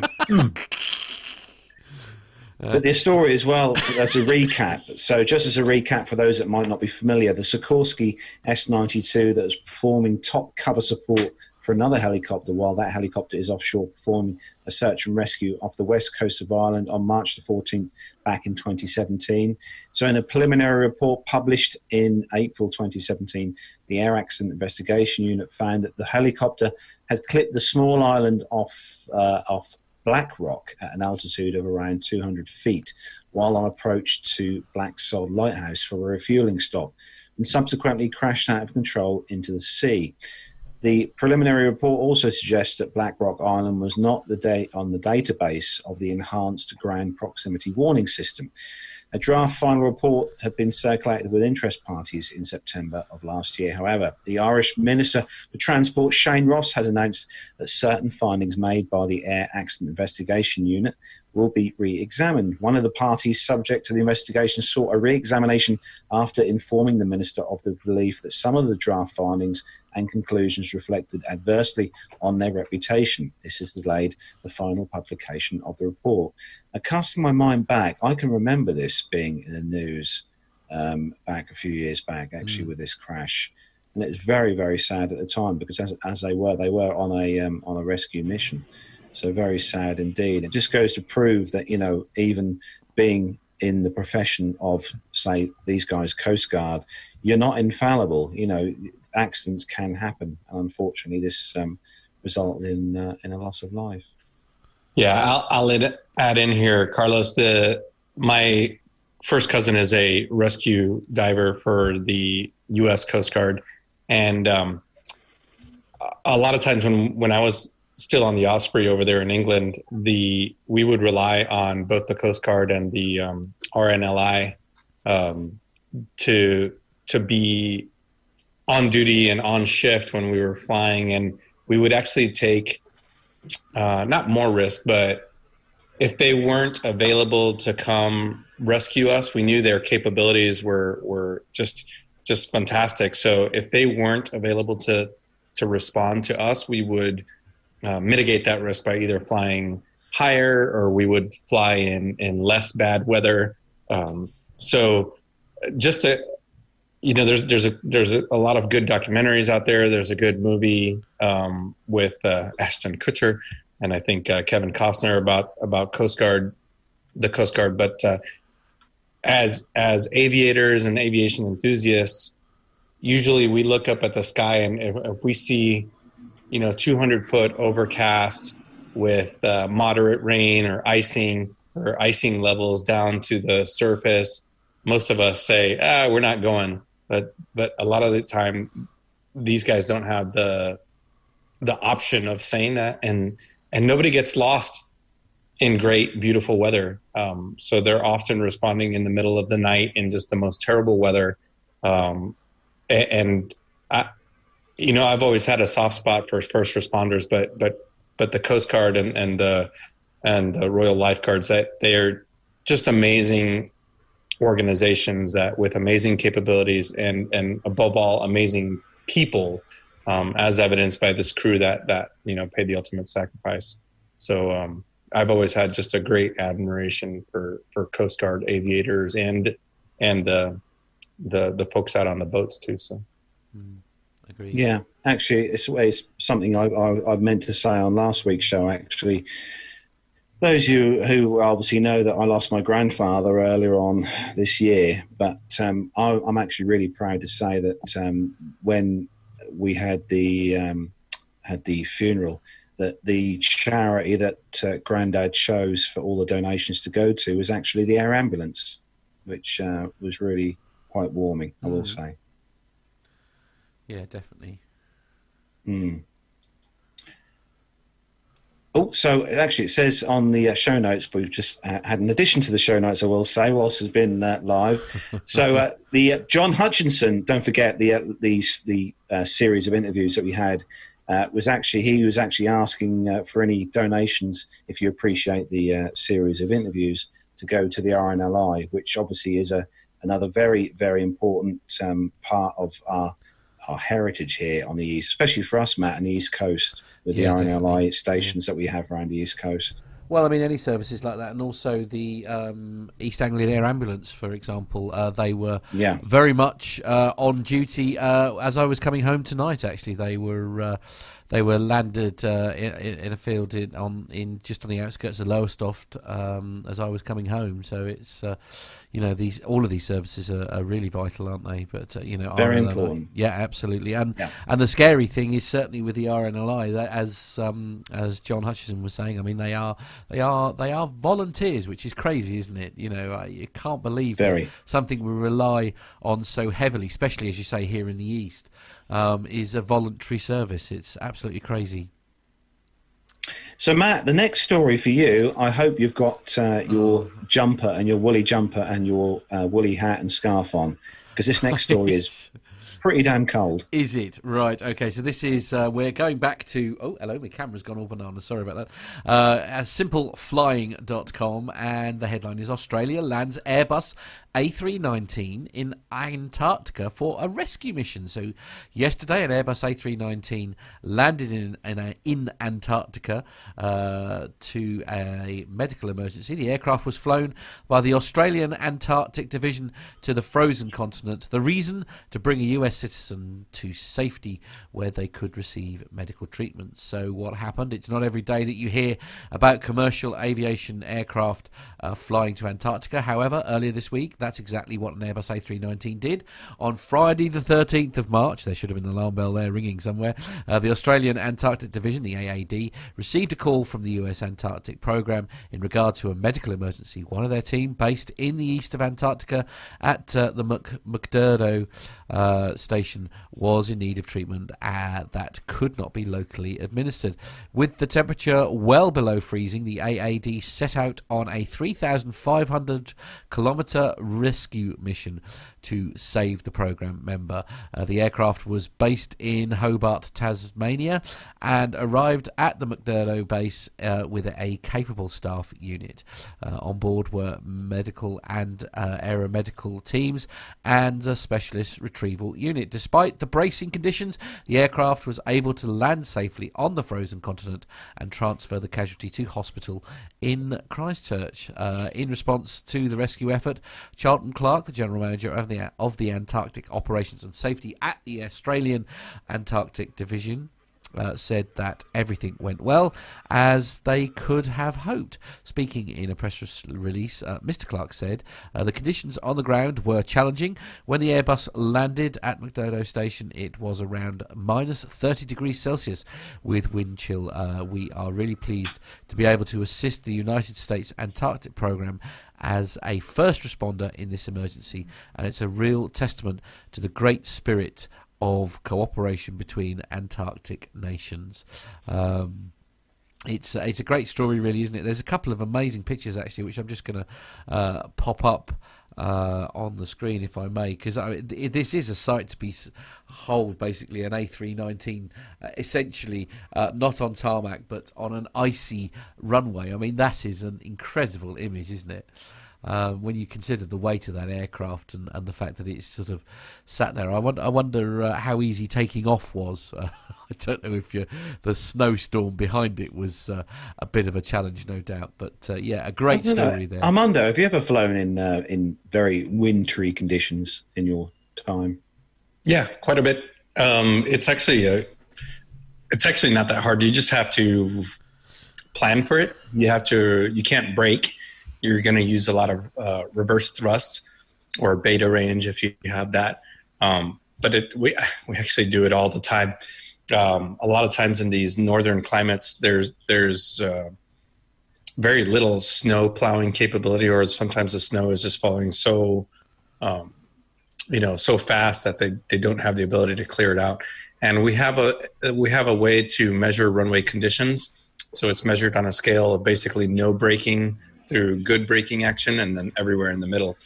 And it just factors into your into your risk matrix. Um, you know, uh, a, uh, a snowed over runway that's dry snow, but it's clear weather, you, you, have no problem going into it. But if you if you combine in perhaps an icy runway with a strong crosswind, and then you know bad weather conditions, low ceilings, or something like that, that may elevate your uh, your sort of risk acceptance level or something like that. But you know, flying down in Antarctica, if it's dry snow and it's a long runway and you can point it into the wind, Go for it. you make it sound so easy. yeah, you'd be surprised how common it is. Really? I, I, was just thinking that I was just thinking of the great snowball fights you could have in that kind of um, mm. Situation. Snowball fights, honestly. Yeah, such children. You know what? What's interesting is when you go into reverse or uh, in the Pilatus. You know, what I fly, you you can only go into sort of a, a a half reverse, a, a, beta range. You can't go into full reverse, otherwise all of the snow will go forward, and then it totally wipe, wipes out your your windshield, and then you can't see where you're going. But as long as you stay off the brakes and just do a little bit of reverse and sort of roll it all the way out, let the snow slow you down, then uh, you can you can do a you know five thousand foot snowed over runway in a Pilatus, no problem. As you do. so the next yeah. story uh, for you, Nev, and get your beers ready, people. Oh, right. Because there may oh. be a C word in here. So, Nev, take it away. Yeah, it's on the airlinegeeks.com uh, website, and it says uh, Japan Airlines prepares for Olympic flame transfer with special livery. Uh, with the games of the 32nd Olympiad still planned to begin on July the 24th. The transition of Olympic Flame from Greece to Japan will be completed this week using a Japan Airlines aircraft uh, as an intermediary to get the flame across continents. I have to say straight away, this story was written on the 17th of March, so mm, things may have moved on since then. I, I, know. I, I, know. I was I was watching a story um, this the, this morning actually where they say, uh, unbelievably, certainly this element of it is the the arriving of the torch, the the lighting and taking it was still going ahead, which I must admit mm. I was very surprised about. Um, I mean, I, I can only imagine that the the relay element to to things is is it must be yeah. in doubt, surely. I mean. Hmm. Well, uh, it says that both JAL and All Nippon Airways have sponsorship deals in place for the Games, but Japan Airlines was chosen to be the one to fly the flame. Uh, in cooperation with the two largest Japanese carriers, a special livery and path between the two nations has been determined and will be executed. Uh, in fact, yesterday, wasn't it? Assuming there was no delays that could arise. Mm. Um, Japan Airlines has a long standing history of being the official airlines uh, for international events. Uh, the airline carried the previous flame for the Tokyo 1964 Olympics using a Douglas DC 6 to carry the uh, torch from Athens to Tokyo. Furthermore, JAL has been the official airline of the Japanese Olympic team since 1992 and the Japanese Paralympic team since 2005. Alongside the Olympiad, the airline is the official airline for the Samurai Blue, which is uh, Japan's national football team, with both teams uh, usually seeing a special livery when their respective international event comes around every two or four years. For the event, uh, JAL's uh, 787-8 Dreamliner, uh, which is Juliet Alpha 8 37 Juliet has been given a special uh, livery to celebrate the event. The livery features a mix of gold and red trim with an outline of a human carrying the torch on the forward fuselage. Uh, the airline's name, rival's name, and official Tokyo 2020 logo make up the only text on the forward fuselage. Over the wing reads Tokyo 2020 Olympic Torch Relay, whilst the rear reads Hope Lights Our Way. Uh, the tail is mostly white and the official torch relay sticker above the Olympic rings. The aircraft will hold the flame uh, from Athens to uh, Matsushima Air Base, which is uh, located just to the north of the city of Sendai. Uh, the flame was lit on March the 12th for an original week long trip from Olympia to Athens, uh, but was suspended not long after due, due to Europe's uh, current coronavirus woes. The flame will still travel to Athens and be handed over to the Games coordinators for the trip to Japan, but the event has since been closed to the public. Uh, once in Japanese control, the Olympic flame will transition via the Dreamliner to the host country's territory, where it will take its remaining 100 mile trip uh, to uh, uh, on foot to the J Village National Training Center located outside Fukushima. Uh, the arrival ceremony will be highlighted by former Japanese judo gold medalist uh, Nomura Tadahiro uh, and gold medal winner Saori Yoshida. Uh, after the event at J Village, the torch will depart on a tour of Japan uh, with plans already in place to limit crowds due to the COVID 19 virus. At the time of writing, the International Olympic Committee was reviewing the current plans to hold the Tokyo 2020 Olympics on time. The series of athletic events are expected to begin in July and run into August. However, with travel restrictions and the collapse of the athletics scene globally as a result of the coronavirus ep- epidemic, the IOC will review the current plans for the Summer Games with changes potentially being made to help avoid an underperforming or fan less Olympic game. So there's still lots going on there, and they the this point uh, we're on Friday evening here in the UK. They uh, it is still going ahead, but it would not surprise me if they they make other decisions. I mean, sure. surely they've got no choice given how things are going on at the I moment. Agree. I mean, it's uh, it, in the current climate, it would seem absolute madness, wouldn't it? Mm, yeah, I think so.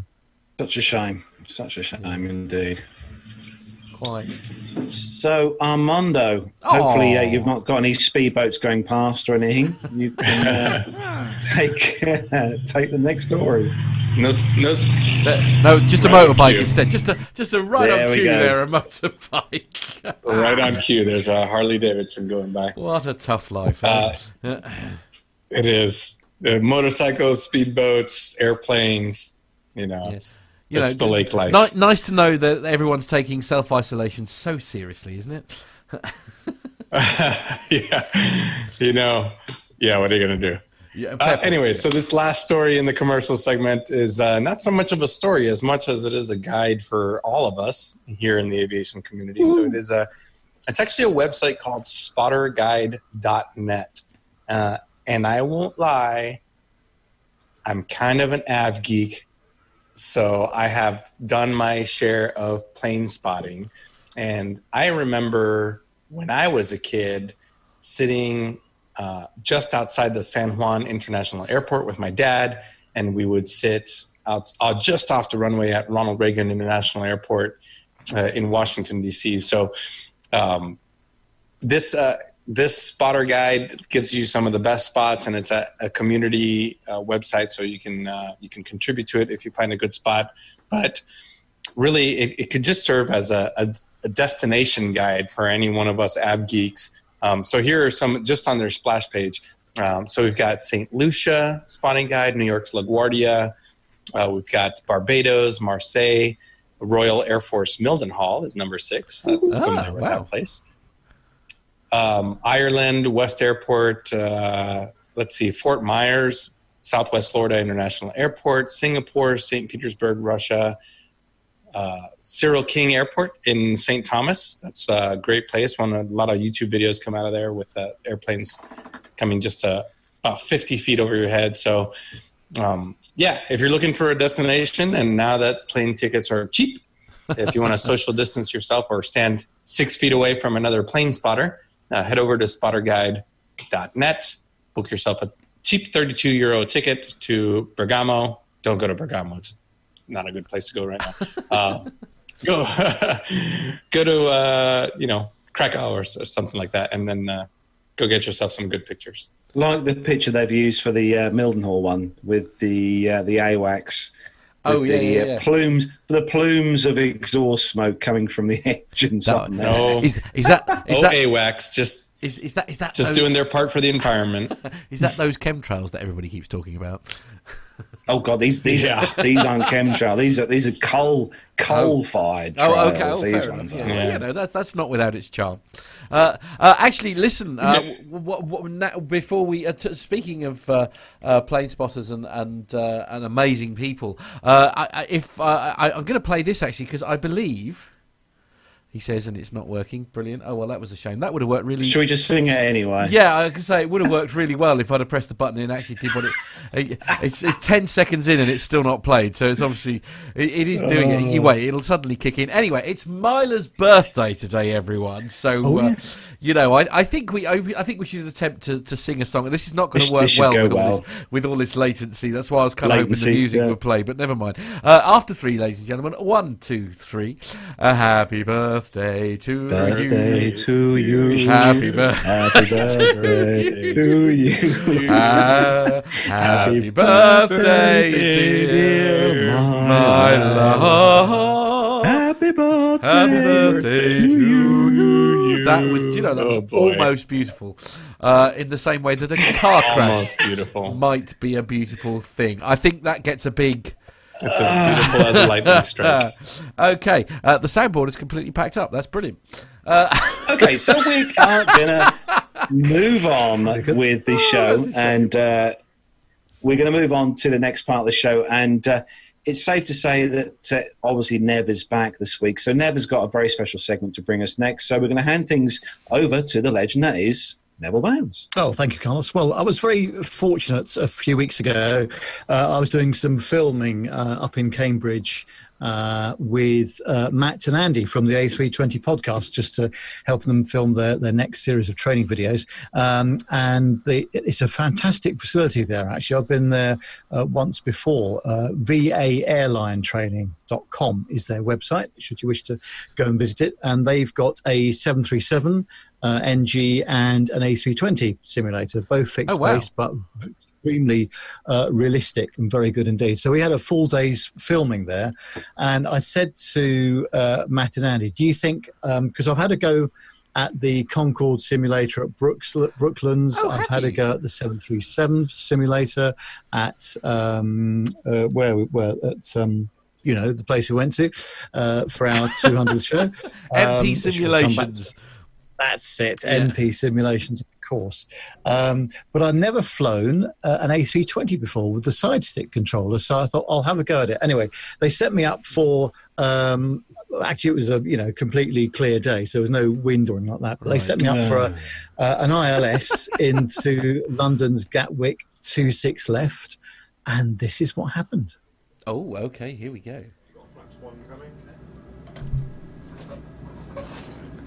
Right. So come on, you talk us talk us through this, Nev. What's um?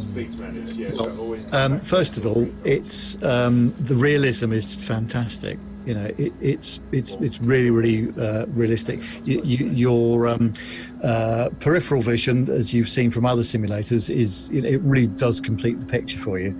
Um, and uh, so this is just us joining the localizer, I think, probably by the looks of things.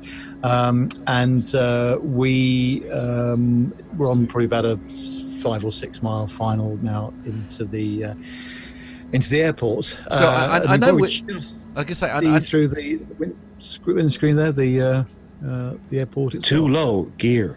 Too low flaps.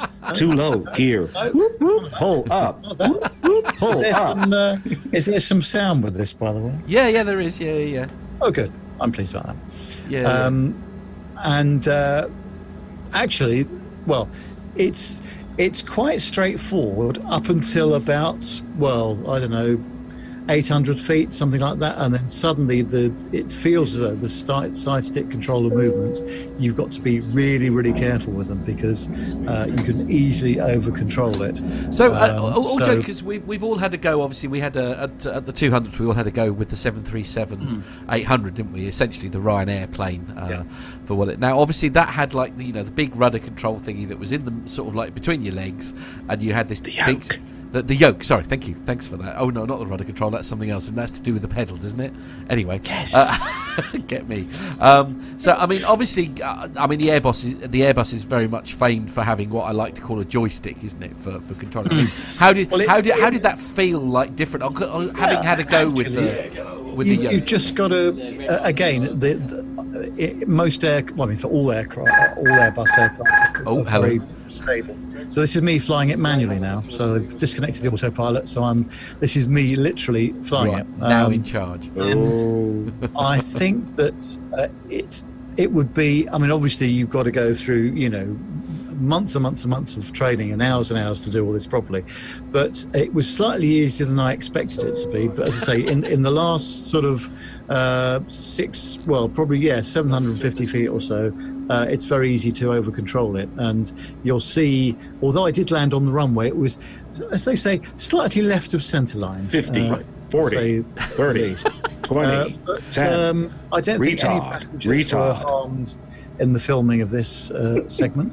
Um, but um, no, it was it was a really good experience, but but quite hard work. Um, but luckily, I had a very experienced captain to my right um, who was uh, helping me through it. Um, but uh, yeah, it's it was a great experience, and uh, this was at the end of a long day's filming as well, so I wasn't Yes. wasn't my best. No, to no. Uh, well, while, while, while we're waiting for you to be on finals, uh, shall we say? Well, you're on finals, but on Wind shear. Wind shear. Yeah, all right. Wind shear. Be quiet. Um, what I was going to. Um, uh, what I was going to say was, um, obviously, uh, there's been another big event actually for big friends of the show, uh, the A320 podcast, and of course, they've just celebrated their 100th episode, haven't they? they did. Yep. Yeah, absolutely. And, and uh, um, if you haven't done so already, then I, can I strongly recommend that you you give it a listen. Uh, you, you download it. Obviously, just Google it. I'm sure you'll find it. It'll be on uh, iTunes and all that kind of thing. Uh, but special guests were, were the legend that were that that is sorry the the legendary Captain Al. He joined them, didn't he? And uh, He I think did. a, a very special Plain Tales. I think was uh, also added it was- to the mix. From, was uh, good from actually. Yeah, they, they did a great show for the 100. So normally the A320 podcast is quite a short show. It's about 20 Yeah. minutes long usually, but uh, um, but they it was uh, about over an hour I think, and uh, it was really really, good, really interesting. Left a Anyway. Oh, Left Nev, it, Nev, Nev. I can I can see the runway. yes, that, this is a good thing. We we like that. This is Yeah. me on the short final, and things are getting a bit difficult now because uh, it's so easy to overcorrect, as you can now see as I'm drifting Oh, just nicely. the tiniest twitch, isn't it? And it's Um, just like left. Um, but uh, again, this is on a completely ca- calm day in the simulator, so you imagine what it's like. You know, Wind shear. Wind shear. so Wind shear. conditions I mean, some of the these of some of these videos that we've seen, obviously, with the weather being the way it is, it's just you know. It's, 100 above. oh, here we go. It's all getting a bit serious. Oh, 100 above. Yeah. So um, this is the point where it, Minimum. we, I found I find it very difficult I indeed bet. uh, to do everything at the same time. You know, flare the aircraft um, to make sure you touch down on the main gear. But it's just at this point here where it started to drift to the left, and I really couldn't quite get it back onto the centre. 40, So it was 30, a considerable 20, amount of rudder input required um, to uh, to try and get it back. Oh, I But, mean, you know, you're- um, you're on the what is it they say? Well, yeah, any landing that, where A, you can walk away from it, Yeah. or B, the aircraft is usable again, is a win, as far as Yeah. I'm concerned. You know. oh, now, Nev, Nev, the question has got to be asked. Obviously, we all got the chance to fly the Oh, the, yes. the sim at, uh, for our 200th show, the 737 800 sim, and now obviously you've flown in the 320 sim. What was easiest? What was the easier aircraft to fly? I um, difficult to say. I think I preferred the A320 um, just be, because um, I don't know I, with a with a, a, a big yoke and all the rest of it, it, it, it did feel a bit sort of cumbersome. But with the side stick control, obviously bearing in mind if you're on the left or the right hand seat, you're using different hands to do it with. But uh, I, I, found uh, the 320 easier, but you've just got to bear in mind that the uh, the sensitivity of the side stick is now, you know can be quite quite a lot. Nev, um, we have a message uh, or a question for you from Tony S. Uh, in the chat room here, and he says, Neville, if you could turn back time, would you have been an airline pilot? Oh yeah, I think if I was any good at passing exams, I, I would love yeah, to have done that. But I'm I just wasn't really, and uh, uh, I've not been very good since, to be honest with you. And of course, it's all all rather late now, especially under the current uh, commercial and financial circumstances that we all find ourselves in. So uh, yeah, um, yeah I would have liked to have done it back in the day, especially when um, you know, airlines would uh, sponsor you to, to actually oh, yeah, do the do the, the training, but all, all the airline pilots, or the vast majority of them, are paying an awful lot of money, you know, mm. a, a, mortgage basically, in order to complete their training. And that's um, and without often a guaranteed job at the end of it. So the financial commitment is absolutely enormous. Actually, Tony S follows it up, Nev, with the statement that after that landing, you'll be having a meeting with the chief pilot. Yes, oh, I would. I think um, I may have exceeded the G limits of the aircraft, so it'll be coffee and no biscuits. Right. I mean, I mean that's always a bit of a that's always a bit of a shame. shame. I mean, now yeah. now the jokes are starting to ping in. Oh, this one's come from Owing. Oh yeah, you heard it here first. Well, uh, Nev doesn't like a big yoke, uh, indeed, um, but but he does like a bit on the side. Thanks, Richard. Thanks for that. That's... Anyway, on uh, Moving swiftly on with okay. the show. Yes, and okay. uh, we are obviously going to hand things over to our military expert to introduce the next part of uh, this week's show. Yeah, guys, uh, it's been a while since I've been here for a live military segment, but uh, if you guys are ready, let's uh, talk about a couple couple stories here. Yeah, let's go.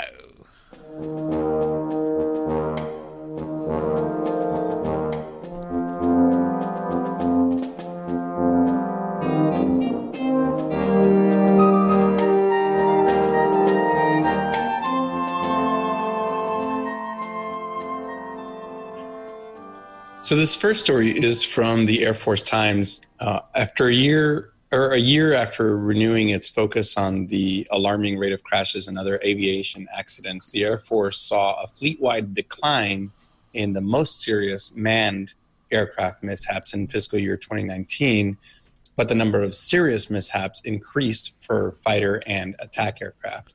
So the total number of uh, total number and rate of Class A, B, and C mishaps, and we'll explain that later, in manned aircraft declined last year as did the number of fatalities and destroyed aircraft. This number is gonna is is gonna blow your mind, but there were a total of 667 total mishaps in those three categories last year, uh, the least since fiscal year uh, 2013, and a 13% decline from the recent high in 2017.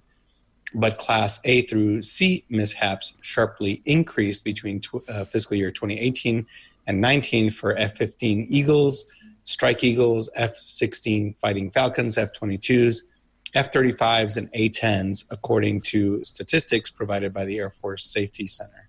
So, in a uh, February 21st interview, uh, Major General John Rauch, the Air Force's uh, chief of safety and the commander of the Safety Center, said the overall decline in most serious mishaps, uh, particularly the steep drop in fatalities, is uh, is obviously a good thing, but there's no simple reason why these mishaps declined.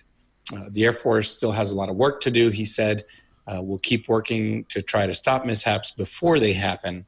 When the numbers go down next year, you're not going to necessarily take a victory lap. If they return more towards normal or even a, little bit below normal, you're going to say we need to continue to do those proactive things that we have been doing." Um, so uh, after last year, 2018, the renewed attention was focused on the problem of aviation mishaps. Uh, there was a military times investigation that found rising numbers of accidents and deaths across the military since the beginning of the sequestration budget cuts, which go back to about 2008, 2009. Um, it basically forced the military and so many other uh, aspects of government to do more with less. Uh, the Air Force, in the Air Force, the overall mishap rate hit a seven year high in 2017, fueled by, a growing number of non fatal Class C mishaps, which cost between 50,000 US dollars and 500,000 or led to an injury serious enough to result in lost workdays. Um, the Air Force mishaps rose about 17% between 2013 and 2017.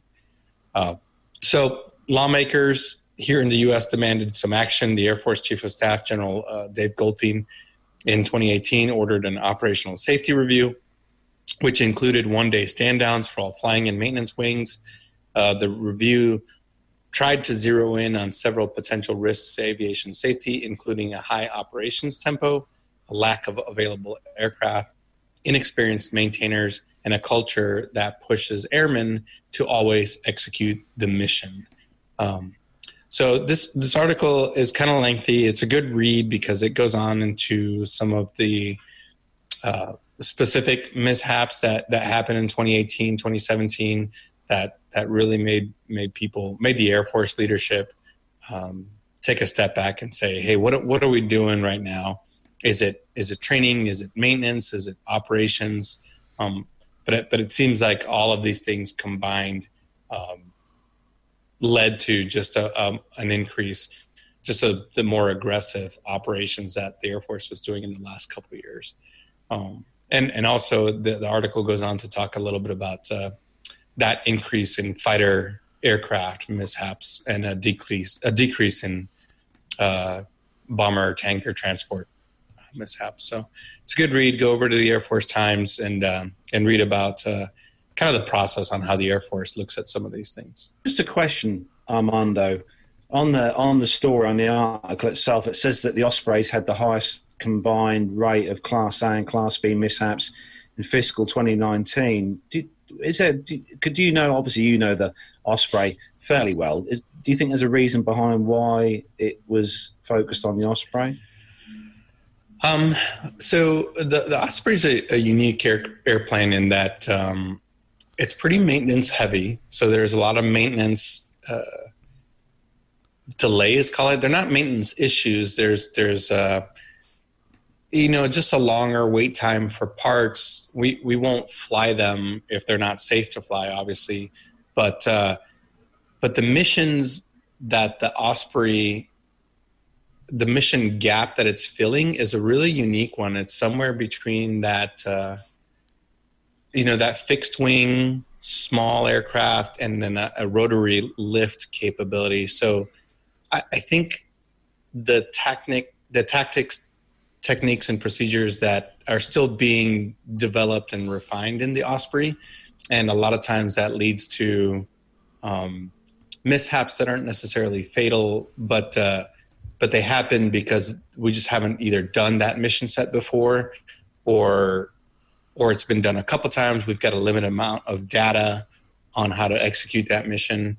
Um, so I, I, think that the training is is pretty good but but I think that that sort of new mission set, mission gap that the Osprey is trying to fill, combined with some maintenance issues, and and we're still or they're still trying to figure out how to fly it in some adverse weather conditions. You know, it does have a terrain following radar. It does have some some adverse weather conditions, but uh, um, yeah, you know, it, it's just kind of an evolving platform, like like so many other new platforms. It's it, it may have a little bit higher uh, mishap rate than than some of the other aircraft.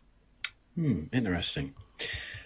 Uh, next story actually covers an aircraft that uh, obviously will be very. It's actually very similar to the uh, to the Osprey. This one is on military.com uh, website. Headline: These two futuristic aircraft will complete or compete to replace the Army's Black Hawk helicopter. If Matt can get these pictures up on the screen, they are fairly um, fairly groovy pictures. So, U.S. Army uh, aviation officials have selected two firms that will move forward into the next phase of the service's effort to replace the UH-60 Black Hawk helicopter with the Future Long Range Assault Aircraft, or. FLRAA. Program Executive Officer Aviation recently awarded competitive agreements to Bell Textron Incorporated and Sikorsky Aircraft Incorporated as well to continue into the competitive demonstration and risk reduction uh, phase of the program under the Army's Future Vertical Lift, or FVL effort, according to a recent release from the PEO Aviation. Bell Textron's V280 Valor, or Valor uh, tilt rotor helicopter prototype and the Sikorsky's Boeing SB 1 coaxial rotor Defiant helicopter prototype were developed under the Army's Joint Multi Role Technology Demonstrator effort. These agreements are an important milestone for the FLRAA, Patrick Mason, PEO Aviation, said in the release. He said they will be conducting analysis, uh, an analysis to uh, refine requirements, conceptual designs, and acquisition approach. Uh, the CD and RR effort is scheduled to last until 2022. The uh, the year the Army plans to select one of the vendors to eventually produce the FLRAA. The service has set a goal of fiscal 2030 to have the first unit equipped with an aircraft that is capable of flying at speeds of more than 200 knots or 230 miles an hour, and an offer increased range over the current Black Hawk for future air assault and medical missions. By comparison, the Black Hawks equipped for combat fly at an average of 140 knots. The V 280, which completed its first test flight in March 2019, has demonstrated its uh, speed by flying above 300 uh, knots or 345 miles per hour according to a statement released on Monday evening by Bell Textron. Sikorsky Boeing officials conducted a February 20th flight demo for Army leaders demonstrating the maneuverability of its X2 rotor technology. They said that we're confident to we deliver a, a productable FLRAA aircraft that is survivable, affordable, sustainable, and provides Army aviators strategic day one battlefield advantages. Sikorsky Boeing officials said in a statement this week. The Army's FVL also includes an effort to develop the Future Attack Reconnaissance Aircraft, or FARA. Uh, officials are expected to down select uh, two vendors to build the final prototypes for those this month. Now, I'll tell you, I've got to say, I think I prefer the uh, the V22 to that um, that new V250 Armando. I stopped paying attention in all the acronyms, Carlos. Oh, okay. Hang on, no, you, you can't you can't do that. You pick the story. Goes a bit like Boy, so, this, this, segment is like when Carlos nods off mid-show. Do you know what I mean? It's just like, you know, or he starts no, doing his I online think, shopping. Uh, you know. Yeah, right. When he starts booking flights to exotic destinations. Yeah. Yeah, you, you know this is uh, we've so we've done stories on both of these aircraft, and the what's what's new and unique about this story is that it's official now. So the Army has said, "Hey, these are the two choices to replace the Black Hawk, uh, and it will be one of these two." Now, usually, so like we saw in the Air Force's competition for a light attack aircraft, the Tucano and the AT6 are mm. pretty similar airframes. The V280 and the uh, SB1, the Defiant, are f- very different airframes. So um, the coaxial design that goes back to the earliest days of aviation. Yeah. If if you look at some of the early videos of of uh, helicopter development, they were trying to figure out how to get uh, how to take care of the torque uh, or negate the torque that is produced by a, a spinning a spinning wing or a rotor. Um, so that coaxial design is is actually you know hundred years old now, while the tilt rotor design in the V280 is a little bit more unique than the the uh, Osprey in that only the propeller hub rotates up. The the engine remains stationary. That is not the case in the Osprey. In the Osprey, the the entire engine nacelle rotates. Um, so it is. Uh, it's going to be interesting over the next couple years to see which way they go. There's going to be, I, I, bet you, number one is safety. Number two is maintenance costs. That's what's going to determine who wins this competition. Um, so, uh, in the chat room, Tony asks, asks do the, does the Army operate the V 22? And currently, no. Uh, it is it is only the Air Force and the Marine Corps with the Marine Corps having the the majority of the aircraft. So now, next story um, featuring a rather interesting helicopter. One of those um, things that we all love. Helicopters. We know got some fans of helicopters who watch the show. Is uh, is all for you. Yeah, thanks, Carlos. It's on the popularmechanics.com website. Uh, it says on the 2nd of January 2020, the state of New South Wales declared a state of emergency as Australia's bushfires continued their deadly rampage. The next day, the Australian state former fire commissioner urged the Prime Minister to call in backup. The country needed more fire bombers from North America and Europe it seems a long time ago, isn't it? This this story because events have overtaken all these things. It, it would seem, mm. but. Um, nonetheless, one machine uh, already hard at work was the S-64E a uh, air crane, operated by Oregon-based Erickson. Uh, six of its huge helicopters had already been dousing the fires that put Australians and the continent's indigenous wildlife at risk. Flying against the fires in Australia, we've put more hours on the S64s per week than we've seen in quite some time, says uh, Jeff Baxter, who's the Director of Research and Development at Erickson.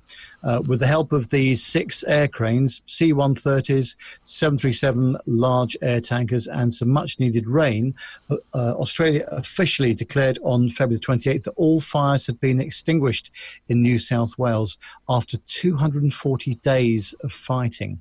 But from the ashes came a harsh reality.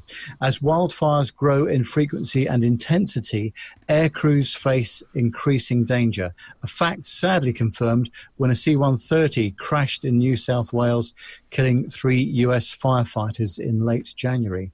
That's why Erickson is transforming its water bombing helicopter into a robotic firefighter in an effort to fight fires both day and night and save the lives of future firefighting pilots. Uh, long before the air crane was battling Australian bushfires, Sikorsky designed and manufactured the helicopter, then called the Sky Crane, which quickly found service in Vietnam by another name, the CH 54 Thai. Uh, during the war, the helicopter became best known for its dragonfly like appearance and its ability to lift entire tanks and even two UH 1 Huey helicopters at once. After retiring from service, the helicopter went on to perform heavy lift missions in the military for another 20 years. And in 1992, uh, Erickson bought the S 64 manufacturing rights and renamed uh, the helicopter the Air Crane. Uh, but its second career would prove even more vital. In the 58 years since the Sky Crane's first flight, fire seasons have lengthened across a quarter of Earth's vegetated surface, giving rise to about a 20% increase in the global length of the fire weather season. Only 50 uh, S 64 uh, helicopters remained operational worldwide. Sikorsky, in fact, only built 105 during the war, but wildfires continued flaring up with worrying regularity. When you fly over and put 2,000 gallons of water on fire, it's going to go out, says Baxter. And that kind of firefighting capability means that the air crane is in incredibly high demand around the world. In fact, uh, Erickson's CEO, uh, Doug Kitani, told a crowd at the Helicopter Expo show in January that there are not enough aircraft to go around. So, to meet this uptick in demand, uh, Erickson is looking to, to robots to become more efficient at firefighting, sorry, fire fighting fires day or night. After all, fires don't sleep. However, one big problem is that the nighttime water bombing is a very dangerous thing to do on a forest fire, he says. You unusually, sorry, usually uh, firefighting pilots have to fly with night vision goggles, which often degrades depth perception, and air crews also need additional help from a dedicated guide helicopter whilst these night missions are technically possible, Erickson doesn't want to take the risk, and that's where the Matrix comes in. Developed by Sikorsky, Matrix is an autonomous technology designed to take control of helicopters with no pilots required. Whilst uh, Matrix's development began more than a decade ago, it wasn't until 2013 that a Sikorsky S 76 commercial helicopter flew with an early version of the system. Uh, during the test flight, the helicopter flew at full speed, avoiding obstacles and even selected landing zones without pilot input. Fast forward to May 2019, and Sikorsky adopted a more advanced version of Matrix to a UH 60A Black Hawk, the Army's workhorse tactical helicopter. Earlier this year, Sikorsky and Erickson agreed to bake the tech, the tech into a new version of the air crane, which was the S64F Plus. Um, the article is quite long, but I'm sure we're going to put this on our uh, in the show notes uh, so you can have a look at the whole thing. But it's a, a really interesting use of technology here. How um, you know they've decided that they actually need to take the, the pilots out of the equation in some of these situations because uh, it's just too dangerous for them. Do you know what? helicopters baffle us at the best of times? But you, got, you must agree, now that this is one of the most bizarre looking helicopters I think mm. that exists, isn't it? Yeah. Um, yeah. Yeah, and this helicopter, the the Skycrane, um, can lift up to this new upgraded version twenty three thousand pounds of payload. Wow. Um, so that's a that's a lot of water. And when we, you know, obviously we lost the the Coulson crew out there in Australia, and uh, that was an all hands on deck type effort where uh, there was over 100 airplanes that deployed to Australia to fight those fires. And you know there's always some goodness that comes out of out of some of these things and the technology that is that is being played you know uh, developed. So Matt is currently playing out this video of what it looks like. This is from a C130 and I believe this is a, a an H model C130 um, of what the conditions are like inside of those fires inside of the clouds uh, it's just a big red glaze, and often these pilots are flying on night vision goggles in order to um, see through a little bit of of the uh, haze. Um, so it, it's incredibly, probably, probably some of the most challenging flying that you can do uh, is is fighting fires and and to have an unmanned capability with an aircraft that can lift 23,000 pounds of fire retardant or water is uh, is just a significant leap mm. forward in firefighting capability. Mm-hmm. So Armando, the last story.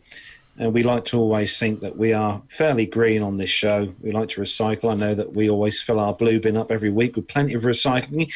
Uh, recycling, but the next story, uh, Armando, I think is uh, kind of uh, puts a whole new ring to recycling within the aviation industry.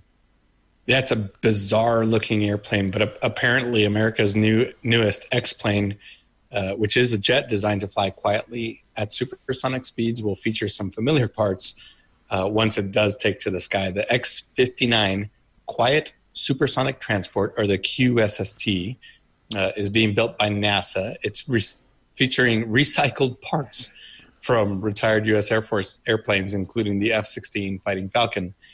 The QSST is part of an effort to develop commercial airliners of, de- of flying supersonic speeds without causing headaches for people living on the ground.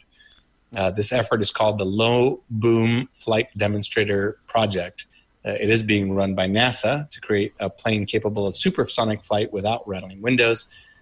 Um, in the late 1960s, the United States, the Soviet Union, the European Union uh, or Europe uh, em- embarked on efforts to build these supersonic commercial transports, as we thought saw from the John Hutchinson interviews. Um, but uh, the reason why these supersonic aircraft didn't didn't take on is is because of the noise. So the Concorde Concorde uh, generated uh, 105 perceived decibels on the ground when it was traveling at speeds above Mach one. Um, so the SST would have been uh, noisy throughout its flight routes. Uh, the FAA banned commercial supersonic flight over land in 1972, uh, effectively killing off American commercial supersonic industry, limiting the Concorde flights to major East Coast airports and over to Europe.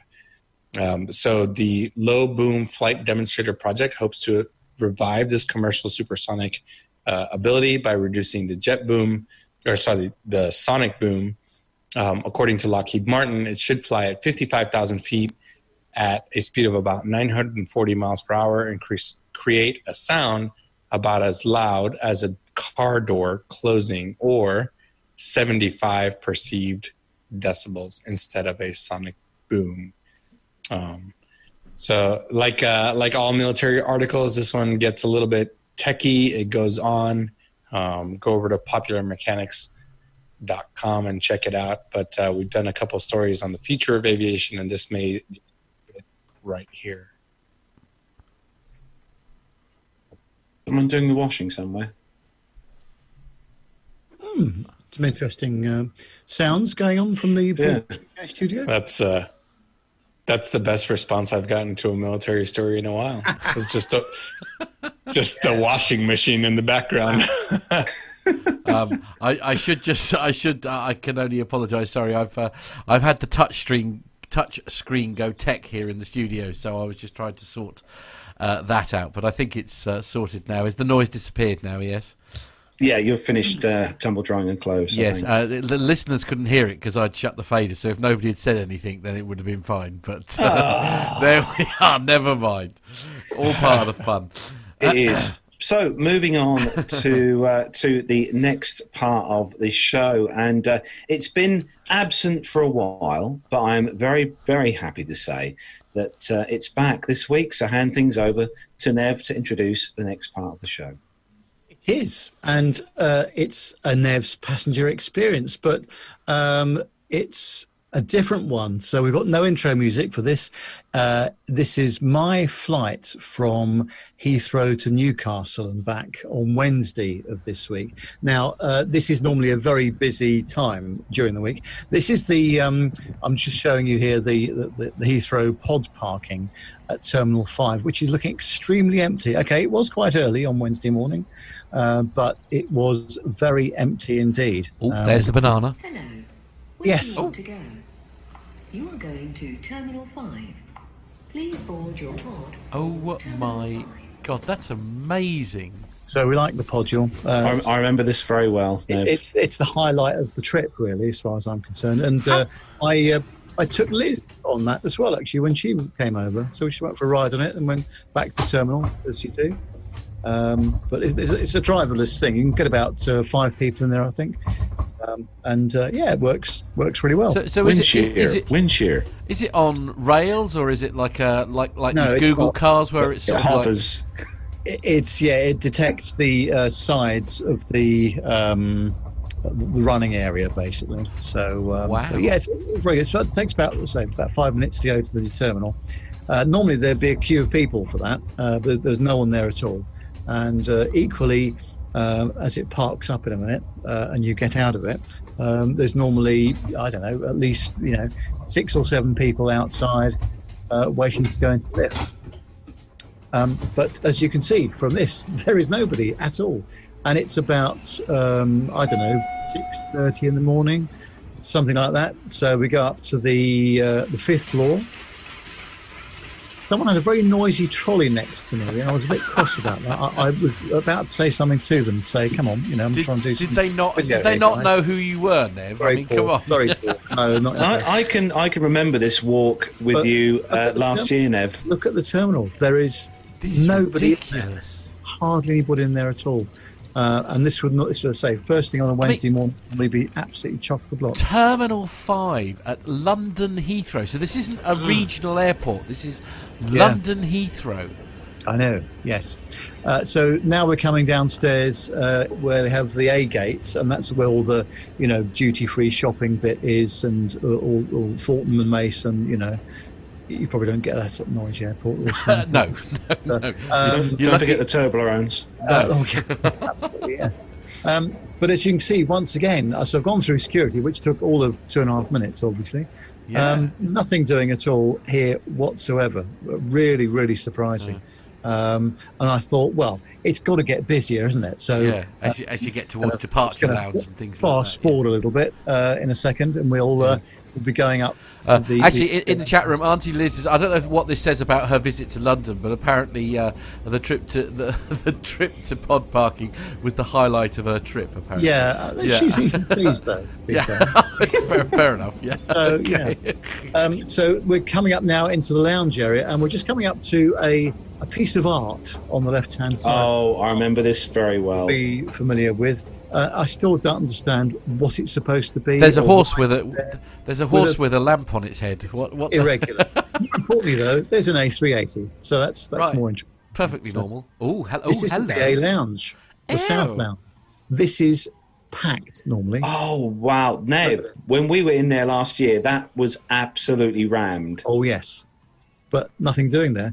These are the uh, the FIDs, as they called, the flight information displays. Um, I don't mind portrait there because that's you know that's Well, no, that's that's all about useful data, isn't look it? at all the end of day? red. Yeah. The red are all the cancelled Cancellations. flights um, that are going out just from T5, let alone the rest of the airport. So that's quite a quite a big deal, isn't it? Really. Yeah. Um, so uh, yeah, not good at all. Oh, hello. is. Bacon rolls and coffee. What a great start to the morning.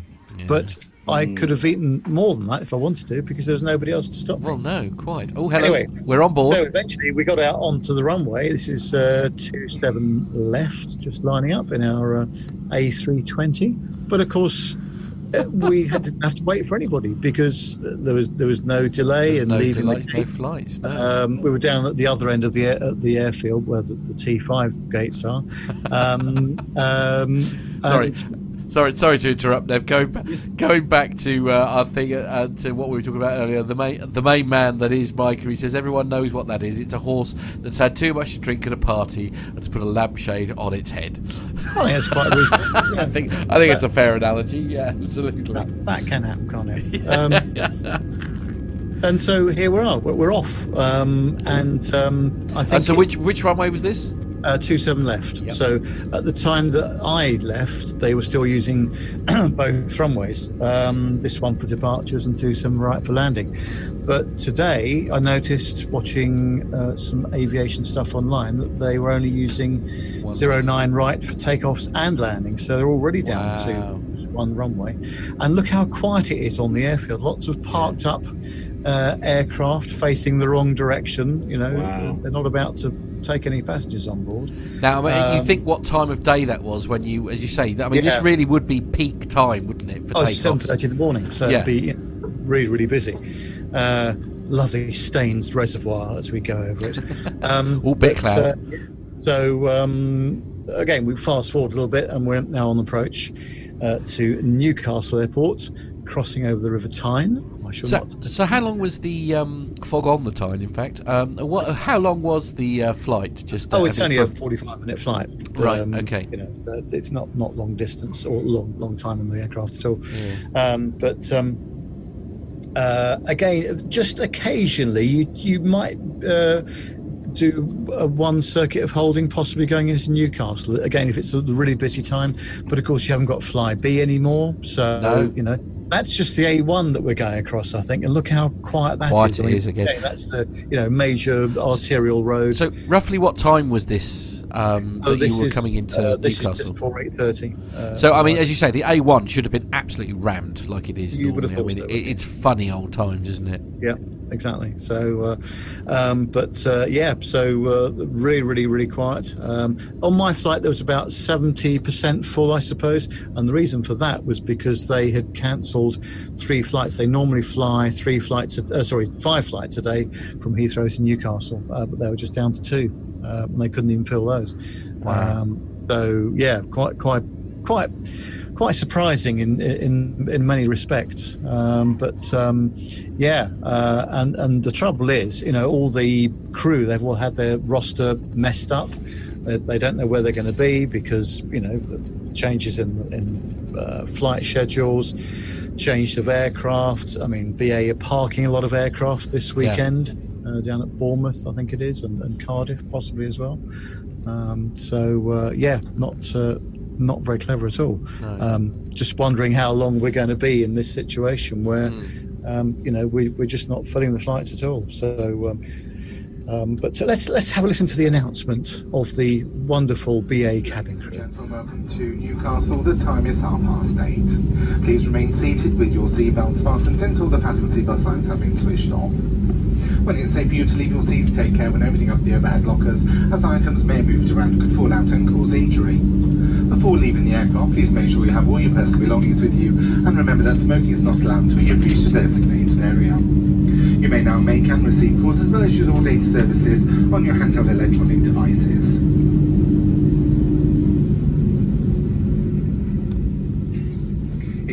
You requested additional assistance to leave the aircraft, then please remain seated until the aisle around you is clear so we can assist you further. All of us at British Airways and the One World Alliance like to welcome home our customers who live here in Newcastle and wish those of you visiting an enjoyable stay. If you're travelling on further, we wish you a safe onward journey. On behalf of my team in the cabin this morning, it's been a real pleasure to look after you and we hope to welcome you back again very soon. Thank you and good morning to you all. So, I mean, the, the most important question I have, uh, obviously, Well- is: Do you get? Did you get any snacks or anything during a fl- I- during I, the did, I didn't bother actually, no. But look at this. This is the main check-in desks at Newcastle just after I'd arrived. Um, So, so which airlines uh, fly out of Newcastle normally? I mean, what? oh, uh, Loganair, um, Jet2, Ryanair, obviously. Oh, This is the Ryanair okay. check-in area, as you can see. Uh, not exactly overpopulated. Um, and uh, yeah, re- really, really surprising. Um, and then, of course, I had to come back. So I thought, well, it's bound to be busier. No, this is the BA Lounge at Newcastle. So this is Newcastle. Now this now, now this is where you were when you and Carlos had uh, your little chat, wasn't Yes. it? Yeah. Yes. Yeah. Yeah, you got told like- off, didn't you? In there? Yes, quite ironically, he said yeah, to me, because you were making too much noise in a very, very dead. down a bit. I'm going, there's nobody else in the blasted Yeah. uh, lounge. But Yeah, anyway, there go go. away. Uh, oh, Uh, Neil now, Braden says you- apparently Emirates fly out of Yes, Newcastle look as well. at this person on the flight. What? I mean, Now you, not- you you sent me this picture. I thought it was Nev being Nev, having No. found an, us an online photo. no, that was real. Um, What? Had action on a BA flight. I mean, whatever next. Um, so, uh, I mean, I'm was- sorry if you're that nervous about flying. I'm ter- I'm really sorry, but you shouldn't be on the damn flight. Do you know what I No. mean? That I mean, Uh, seriously. Uh, I mean, let, let's spin this to like cabin crew for for a moment. I mean, if you see something like that, you are cabin crew, right? And you see somebody sat there in a hazmat suit because they're over. I don't know. Maybe they're overreacting. Maybe they're not. I don't know. Perhaps he'll outlive us all. I don't know. But I mean, that can't feel great for cabin No, I crew, mean, I- passengers around you. Yeah, I, I actually um, uh, spoke to the cabin crew uh, as I left the aircraft when we arrived at Heathrow, and I said to them, "I said, oh, I'm sorry, I obviously didn't get the uh, email about the fact it was fancy dress." Love it. Yeah. Um, okay. Yeah. And um, but they said that two se- separate um, people said to me uh, that they uh, the cabin crew said they felt extremely intimidated and uncomfortable by yeah, I seeing can all of that. Um, and I, I'm absolutely with them as well. Uh, absolutely extraordinary scenes, really. Um, but um, and then um, you know, just the, the plane was very, very quiet. I mean, Yeah. again, it was probably half full on the way back, something like that. But uh, again, people were very, very. Um, I don't know, uh, not nervous, but they were just extremely quiet. You know, Wary. that- yeah. they- they- wary, I think I would say yes. Yeah. Yeah, but I mean, Um, I mean, a lot of this thing is about this whole sort of social distancing. And bearing in mind, it was a very quiet flight, so there was no reason why people couldn't give themselves a, a healthy distance between them and somebody around them. Do you know what I mean? I mean, the need for a hazmat suit is absolutely not. Uh, you know, a thing is it? I mean, I, I could almost understand it if you were literally packed in like sardines in these heightened times, but I mean, honestly, it's just crazy, isn't Yeah. it? Well, it gets worse, of course, because um, with the, the slight disruption at Heathrow in terms of uh, because they parked so many aircraft, that the, the regular um, domestic stand wasn't available. So Right. Coming into land on two seven left, which is the runway we took off on as well, um, and then uh, we ended up on a remote stand. Um, which does happen sometimes at uh, T5, and they've got to then bust you back to the main, you know, main terminal, so you get into the right part of the airport and, and that sort of stuff. Um, and there's a picture uh, coming up after we land of someone on the uh, bus uh, coming uh, from the um, T, uh, the, the T5 remote stand back onto the uh, the domestic area. And again, speaking to some people on the bus, there was a lady from South Africa that I was speaking to. I mean, she looked very, very shocked indeed by the whole thing. Really? Um, uh, it was. I can honestly say. I, I mean, I won't say it's the worst flight I've ever had because that No. it's not quite right. But but the worst flight for for all the unusual reasons, you know. Yeah, Um, I can so imagine. Yeah. it- I mean, we- I mean, how how did it make you feel, Nev? I mean, sort of being surrounded by essentially Well, a I- muppet. you know, as you know, I, I like a bit of a laugh. Um, Yeah, absolutely, And 100%. so obviously, I, I started to see it as a bit of a comedy moment to, to begin with. yeah, Um, but when you realise that these people are serious, you know, I'm, I'm Yeah. trying not not be too disingenuous. no, no, no. here. I know what you mean. I mean, I, But- I understand why people are concerned. And then, but- then there's the picture of said person on, what? on the. You so know, just describe this. She's basically wrapped herself up in what I can only describe as clear ponchos. She's got a, a face mask on. She's got plastic over her baseball cap. I mean, if you're that nervous about flying, I'm sorry. You know, stay at home. Yeah, e- extraordinary, really, wasn't it? Yeah. So anyway, uh, that that Pod was that. time. So we're now back onto the pod on my own. Luckily, I wasn't going to share it with anybody else. Well, no, quite. Yeah, good man. so this is about uh, what is Social it about? Yeah. quite, quite, yeah. It's about six o'clock in the evening now. Um, again, this would normally be a really, really busy time uh, at, at the T5 pod parking. Um, uh, and once again, you can see very little uh, in, in terms of cars in the car park. Have Have you ever parked so close to the pod before? Well, I always, That that is Nev's parking and space, Oh, and? I remember that from from last year. I always like to put it on pole position if Quite, I can. absolutely. Yeah. um, and, and people should know by now that that's where I'm parked. Um, but uh, yeah, it was it was a real eye opener. That has never happened before. No. Um, and, and I think, um, well, goodness only knows what it's like now. Uh, it must No, be even worse. indeed. I mean, so uh, you know, uh, in many ways, a, a challenging flight. But uh, I mean, uh, of course, now uh, travel obviously has been sort of uh, suspended, I guess, uh, from a company point of view for the time being. I, I assume. Oh yeah, I mean we're we're we've down tools in terms of travelling, so Yeah. we're not uh, permitted to travel uh, on business for the company. Um, on public transport of, of any sort, you Yeah. know, trains or planes. You can probably drive if you want to, but you're not really allowed to have interaction with, with people at the other end. So, uh, again, the, the, the world of uh, Skype, Zoom, Yeah. Teams, other video platforms has been the, the, Yeah.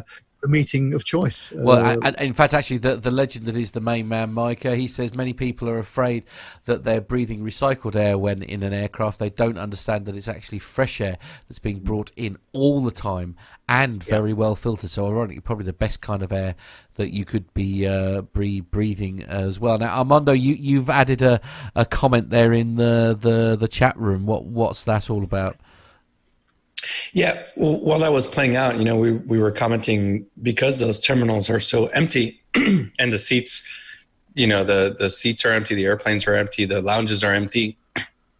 The question came up in the chat room what, what do we anticipate is going to happen after this uh, coronavirus crisis? No, hang on, everyone, grab a drink. Sorry, quick. Yep. Got a drink. Cheers. Got my. Uh, um, As you so Yes, sorry. The, uh, you know, obviously the short answer is we don't know, but uh, it could go. You know, I, I've seen a couple of articles online that that we didn't re- really want to publish this week or talk about this week because we just don't know. But um, some people are speculating, some industry experts are speculating that that uh, ticket fares may uh, skyrocket after this.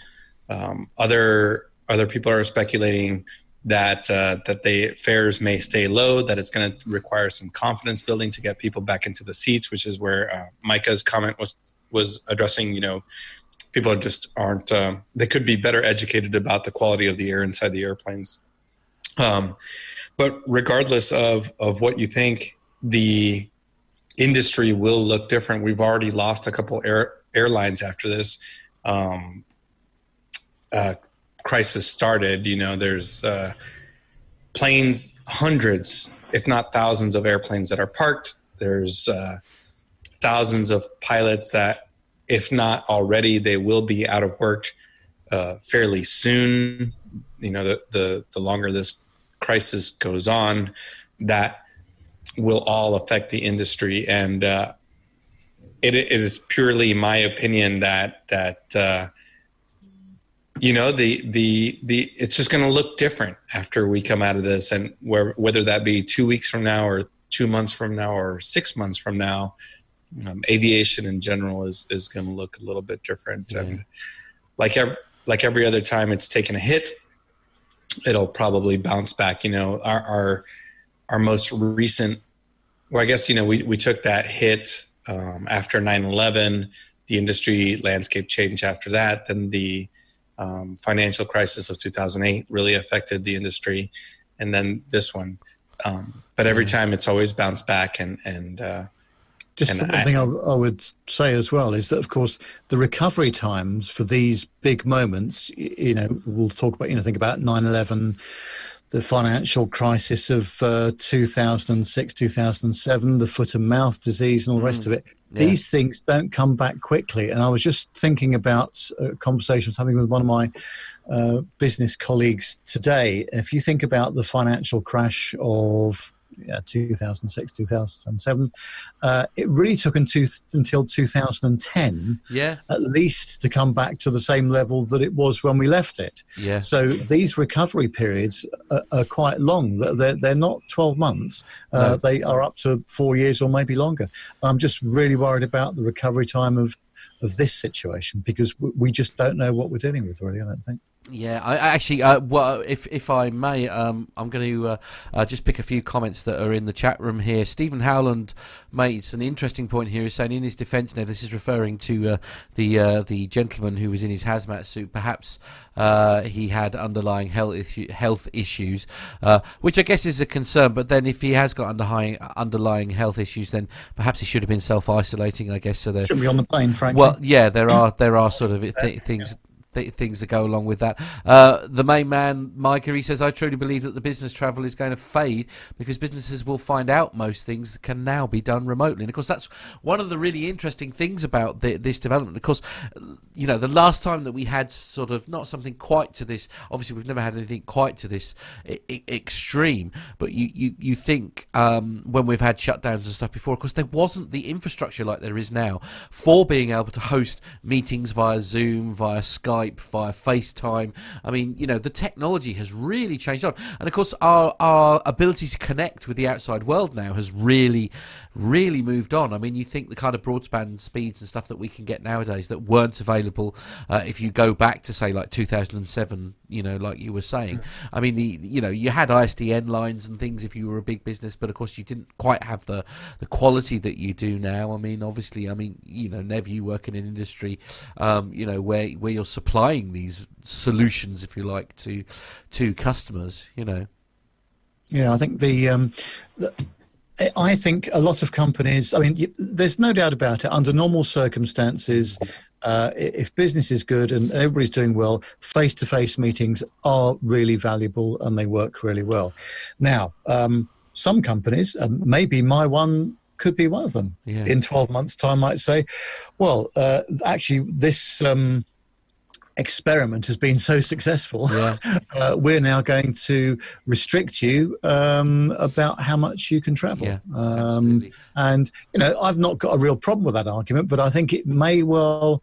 Ch- This one event, as big as it is, may well Yeah. change change the industry. the way we've been travelling. Uh, Yeah, very much so. I mean, Tony S is saying here uh, that there's also the environmental aspect. I agree, business travel will take a long-term hit. I mean, that it, it, it could be that. I mean, uh, Greta will be thrilled, won't she? I mean, it's uh, it's uh, done wonders for our, our carbon footprint. Richard Adams, always the voice of reason here, is suggesting that perhaps we should switch uh, to yachts. Perhaps it should be plain sailing UK from now on, which I think is a, a good point. Perhaps we're running out of aviation content fast. It has to be said.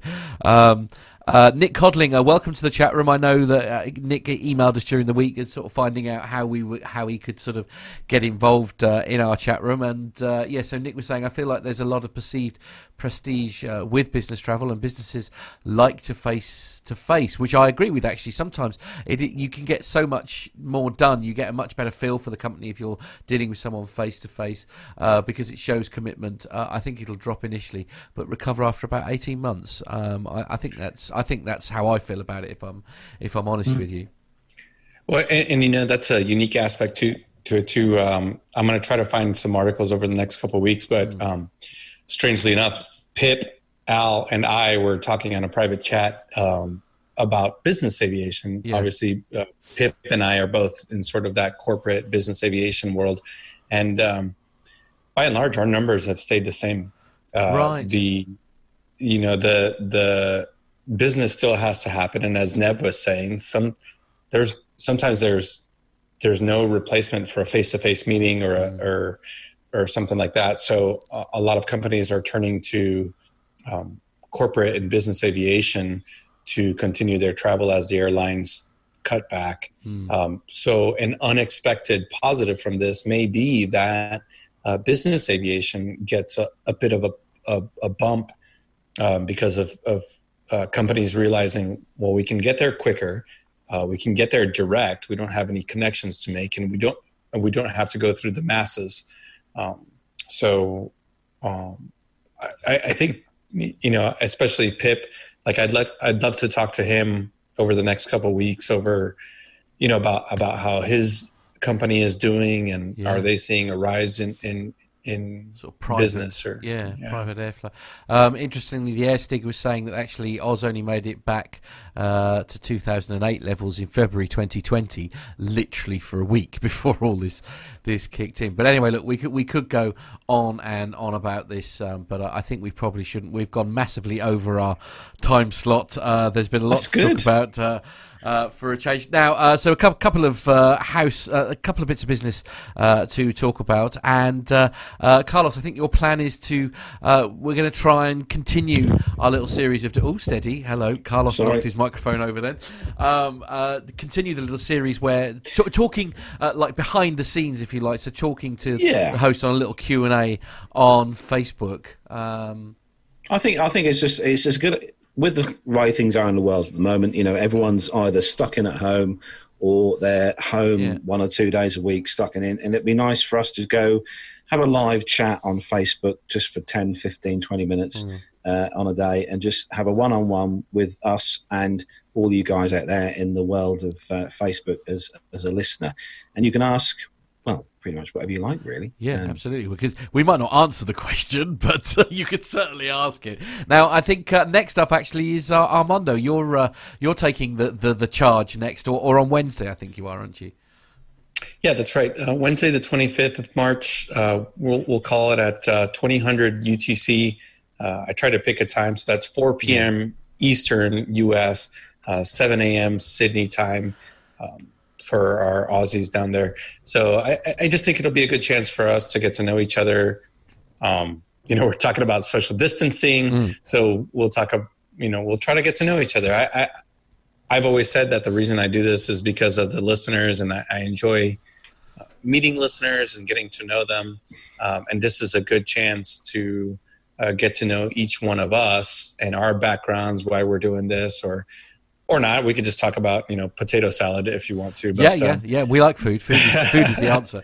Yeah. Uh, we- we're also toying with the idea, um, and uh, if you're listening to this, obviously, as a podcast, do please email us podcast at planetalkinguk.com. That's podcast at planetalkinguk.com. We're talking about doing a mass like online meetup with uh, everyone to not you know to talk about aviation or as um, Armando says like dinner uh, if you wish uh, just to try and sort of because there are a lot of people uh, perhaps like me who are you know feeling a little bit, uh, you know, not in a good place, shall we say, um, off the back of what's happening, and so it gives you an opportunity to sort of like hang out with us, perhaps. Uh, so we're sort of toying with the idea of basically us all getting together one day next week, Oh, yeah. um, maybe to just have a big chat, uh, and then I'll connect as many listeners as I possibly can together, so we can all talk to each other, all hang out, as I say, because our studio is awesome. We've got so many facilities here, and we want to try and use it for the greater good. So we'd, we'd And love let's to not try and get- forget. Let's not forget that all this technology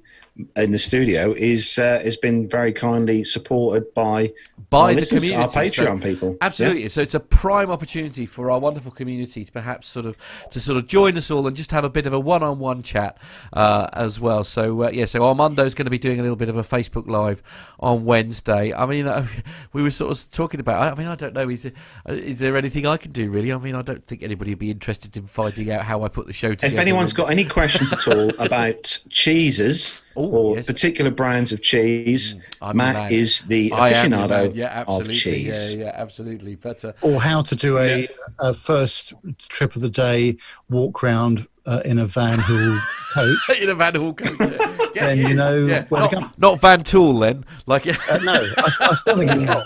It does say Van Tool. yeah, quite absolutely. I mean, I was thinking about sort of trying to make it more relevant to uh, essentially, you know, the podcast. So, I mean, if anybody's up for a guided tour around the studio and how it all works and stuff, I, I'm up for, for doing that if anybody wants. Uh, also, as I say, genuinely, podcast at planetalkinguk.com. If you'd like to participate and get involved in a little bit of a massive online meetup, we can't go and do a public meetup, obviously, because of how the things are at the moment. But if if you're all up for a, a, a big Awesome online idea. meetup, uh, then email the show podcast at planetalkinguk.com. That's podcast at planetalkinguk.com. Uh, depending on how many people uh, reply, we'll decide what technology we do. But if we, if you've registered your interest, we can then contact you directly, and we'll organise a bit of a coffee morning, shall we say? We all sit down and have a have a coffee together and just uh, chill, you know, chew the fat. How does that sound? Should, should we do that? Sounds like a damn good plan. Yeah, excellent. Anyway, we're massively over our time, so Carlos, uh, please do the socials, and Yes. it's time to wrap up. so don't forget you can contact the show via all the social media platforms uh, including our email address podcast at planetalkinguk.com don't forget as well you can send us your audio pictures and video feedback to our whatsapp number plus four four seven five seven two two four nine one six six. That's plus four four seven five seven two two 49166. Send us your pictures, audio messages, and videos through that number, and we can play them out on the show and make you a part of our live show. And don't forget to take yourself over to our website, www.planetalkinguk.com, and you can click on the tabs on there, find out more about us. And also, you can click on the store where you can grab yourself a PTUK t shirt. And also, you can become a Patreon of the show and uh, donate to the show and help to push us the way we go each week. And not forgetting as well, a big thanks to everyone who downloads the show each Yeah. week via iTunes and all the other platforms as an audio podcast. Thanks to all you guys and girls as well. Can I just say, sort of special mention also? Uh, we're seeing a huge rise in our um, uh, YouTube likes. Uh, and sub- sub- subscriptions. So, uh, uh, from all of us, thank you so very much because by subscribing, you do get a push notification uh, every time the show goes live, uh, plus any content that we'll upload. Um, as you say, it's just it's it's it's brilliant. We're so pleased that that the the interest is is really picking up. So, uh, guys, thank you so very much. It, it, it's nice to know that we, we we- we've got lots of people to to be sharing what we're doing with it. it it's brilliant. It's it's it's a really good feeling in these otherwise horrible times. So, a quick round robin then. Armando, what's on the plans for next week? Uh, well, I actually have a work trip. So What? Sunday? What? Yeah, yeah. I've been off for a week. I have a four, uh, It's three one of those trip. conferences. No, no, no. I'll, I'll be fine. Um, so I have a three day trip, or really two and a half day trip, and then I'll be back home for almost another week. Uh, but that being that being said, uh, I, I know it's a, a a bit of a tumultuous time in in aviation, in the transport, hospitality industries, and so many other industries. So, um, you know, th- this is really going to be uh, affecting the the landscape of of everything out there right now. So positive thoughts, you know, good karma to everyone out there, everyone that's uh, um, you know going through good times and and some hard times. But uh, if you've got any ideas for the show, we we'd love to. Oh, very much so. Yeah, hundred percent. Yeah. And definitely. Nev, what's going on in the world of Nev Tech this week? I've got this ringing in my ears from this Pratt and Whitney PW300. Can you just turn it down? Yeah, I thought you were just having your hair done, Nev. I'll be honest. Uh, that is actually the engine, well, one of the engines on the uh, British Airways um, or the Sun Air uh, Dornier 328 that I came back from Denmark on. So that's a very nice aircraft, actually. Anyway, uh, that's not answering the question, is it? Um, the I'm not doing very much next week. Oh, well, I'll tell you what I am doing. I'm on Monday morning, first thing, taking the uh, the Nev car. Not the into, banana. into uh, a local place because uh, it needs a bit of work done on the front wheel due to uh, digging a curb. Oh, I was forced into a curb by a maniac BMW driver. Oh dear. Okay. Where, Yeah. where, What was he indicating, there? no, of course he Uh, wasn't. Don't be ridiculous. So uh, yeah, but that's about it actually. Apart from lots of video conferences and, and stuff for Yeah. work next week, I'm uh, I'm going nowhere. No, no, me neither, Nev. If I'm honest, um, uh, find out on Monday what the plan is. Basically, uh, we've got a big meeting on Monday, so we'll have an idea what the what the plan is. Obviously, because uh, as uh, many of you know, obviously in the UK, schools and everything have all been shut. And what I do for a living is essentially take school children to and from school and do school trips in between. So obviously, it's had a massive uh, impact on my very wonderful boss, who I cannot imagine what my boss Lorraine is going through right now uh, for a company that's been going for 114 years. This is unprecedented times, shall we say? And the worst thing of all is zero time to plan for it. This is this is the issue, isn't it? But uh, yes, so Lorraine, if you're watching, uh, you know my heart goes out to you. I can't imagine what you're going through at the moment. But uh, yeah, so uh, hopefully, um, yeah, hopefully we'll find out very soon. But um, it's. Uh, yeah, we just got to survive it all, haven't we? Really, guys. I think that's all we've got to do. Yep. Very true. Very Yeah, true. Indeed. I shall I shall be home Tuesday and Thursday next week. I will be working Monday, Wednesday, and Friday. Okay. Um, and uh, I'll be heading out to the shops to um, to grab some more of Panic these. buy more toilet rolls. Yes. Oh, yeah. yeah. Uh, anyway, on that bombshell, we've waffled on enough. Let's let these So- people have their evening back. That's it then for episode number 310 of the show. Thank Yeah. you to everyone who's joined us in the YouTube chat room tonight and to all the family members. Have a great weekend. And from me, Carlos here in the PTUK office, Matt in the PTUK studios, Armando in his studio across the pond, and Nev in the Nev Tech studios. Have a great weekend. Enjoy your Sunday roasts and goodbye. Everyone say goodbye. Bye bye. Bye, everyone.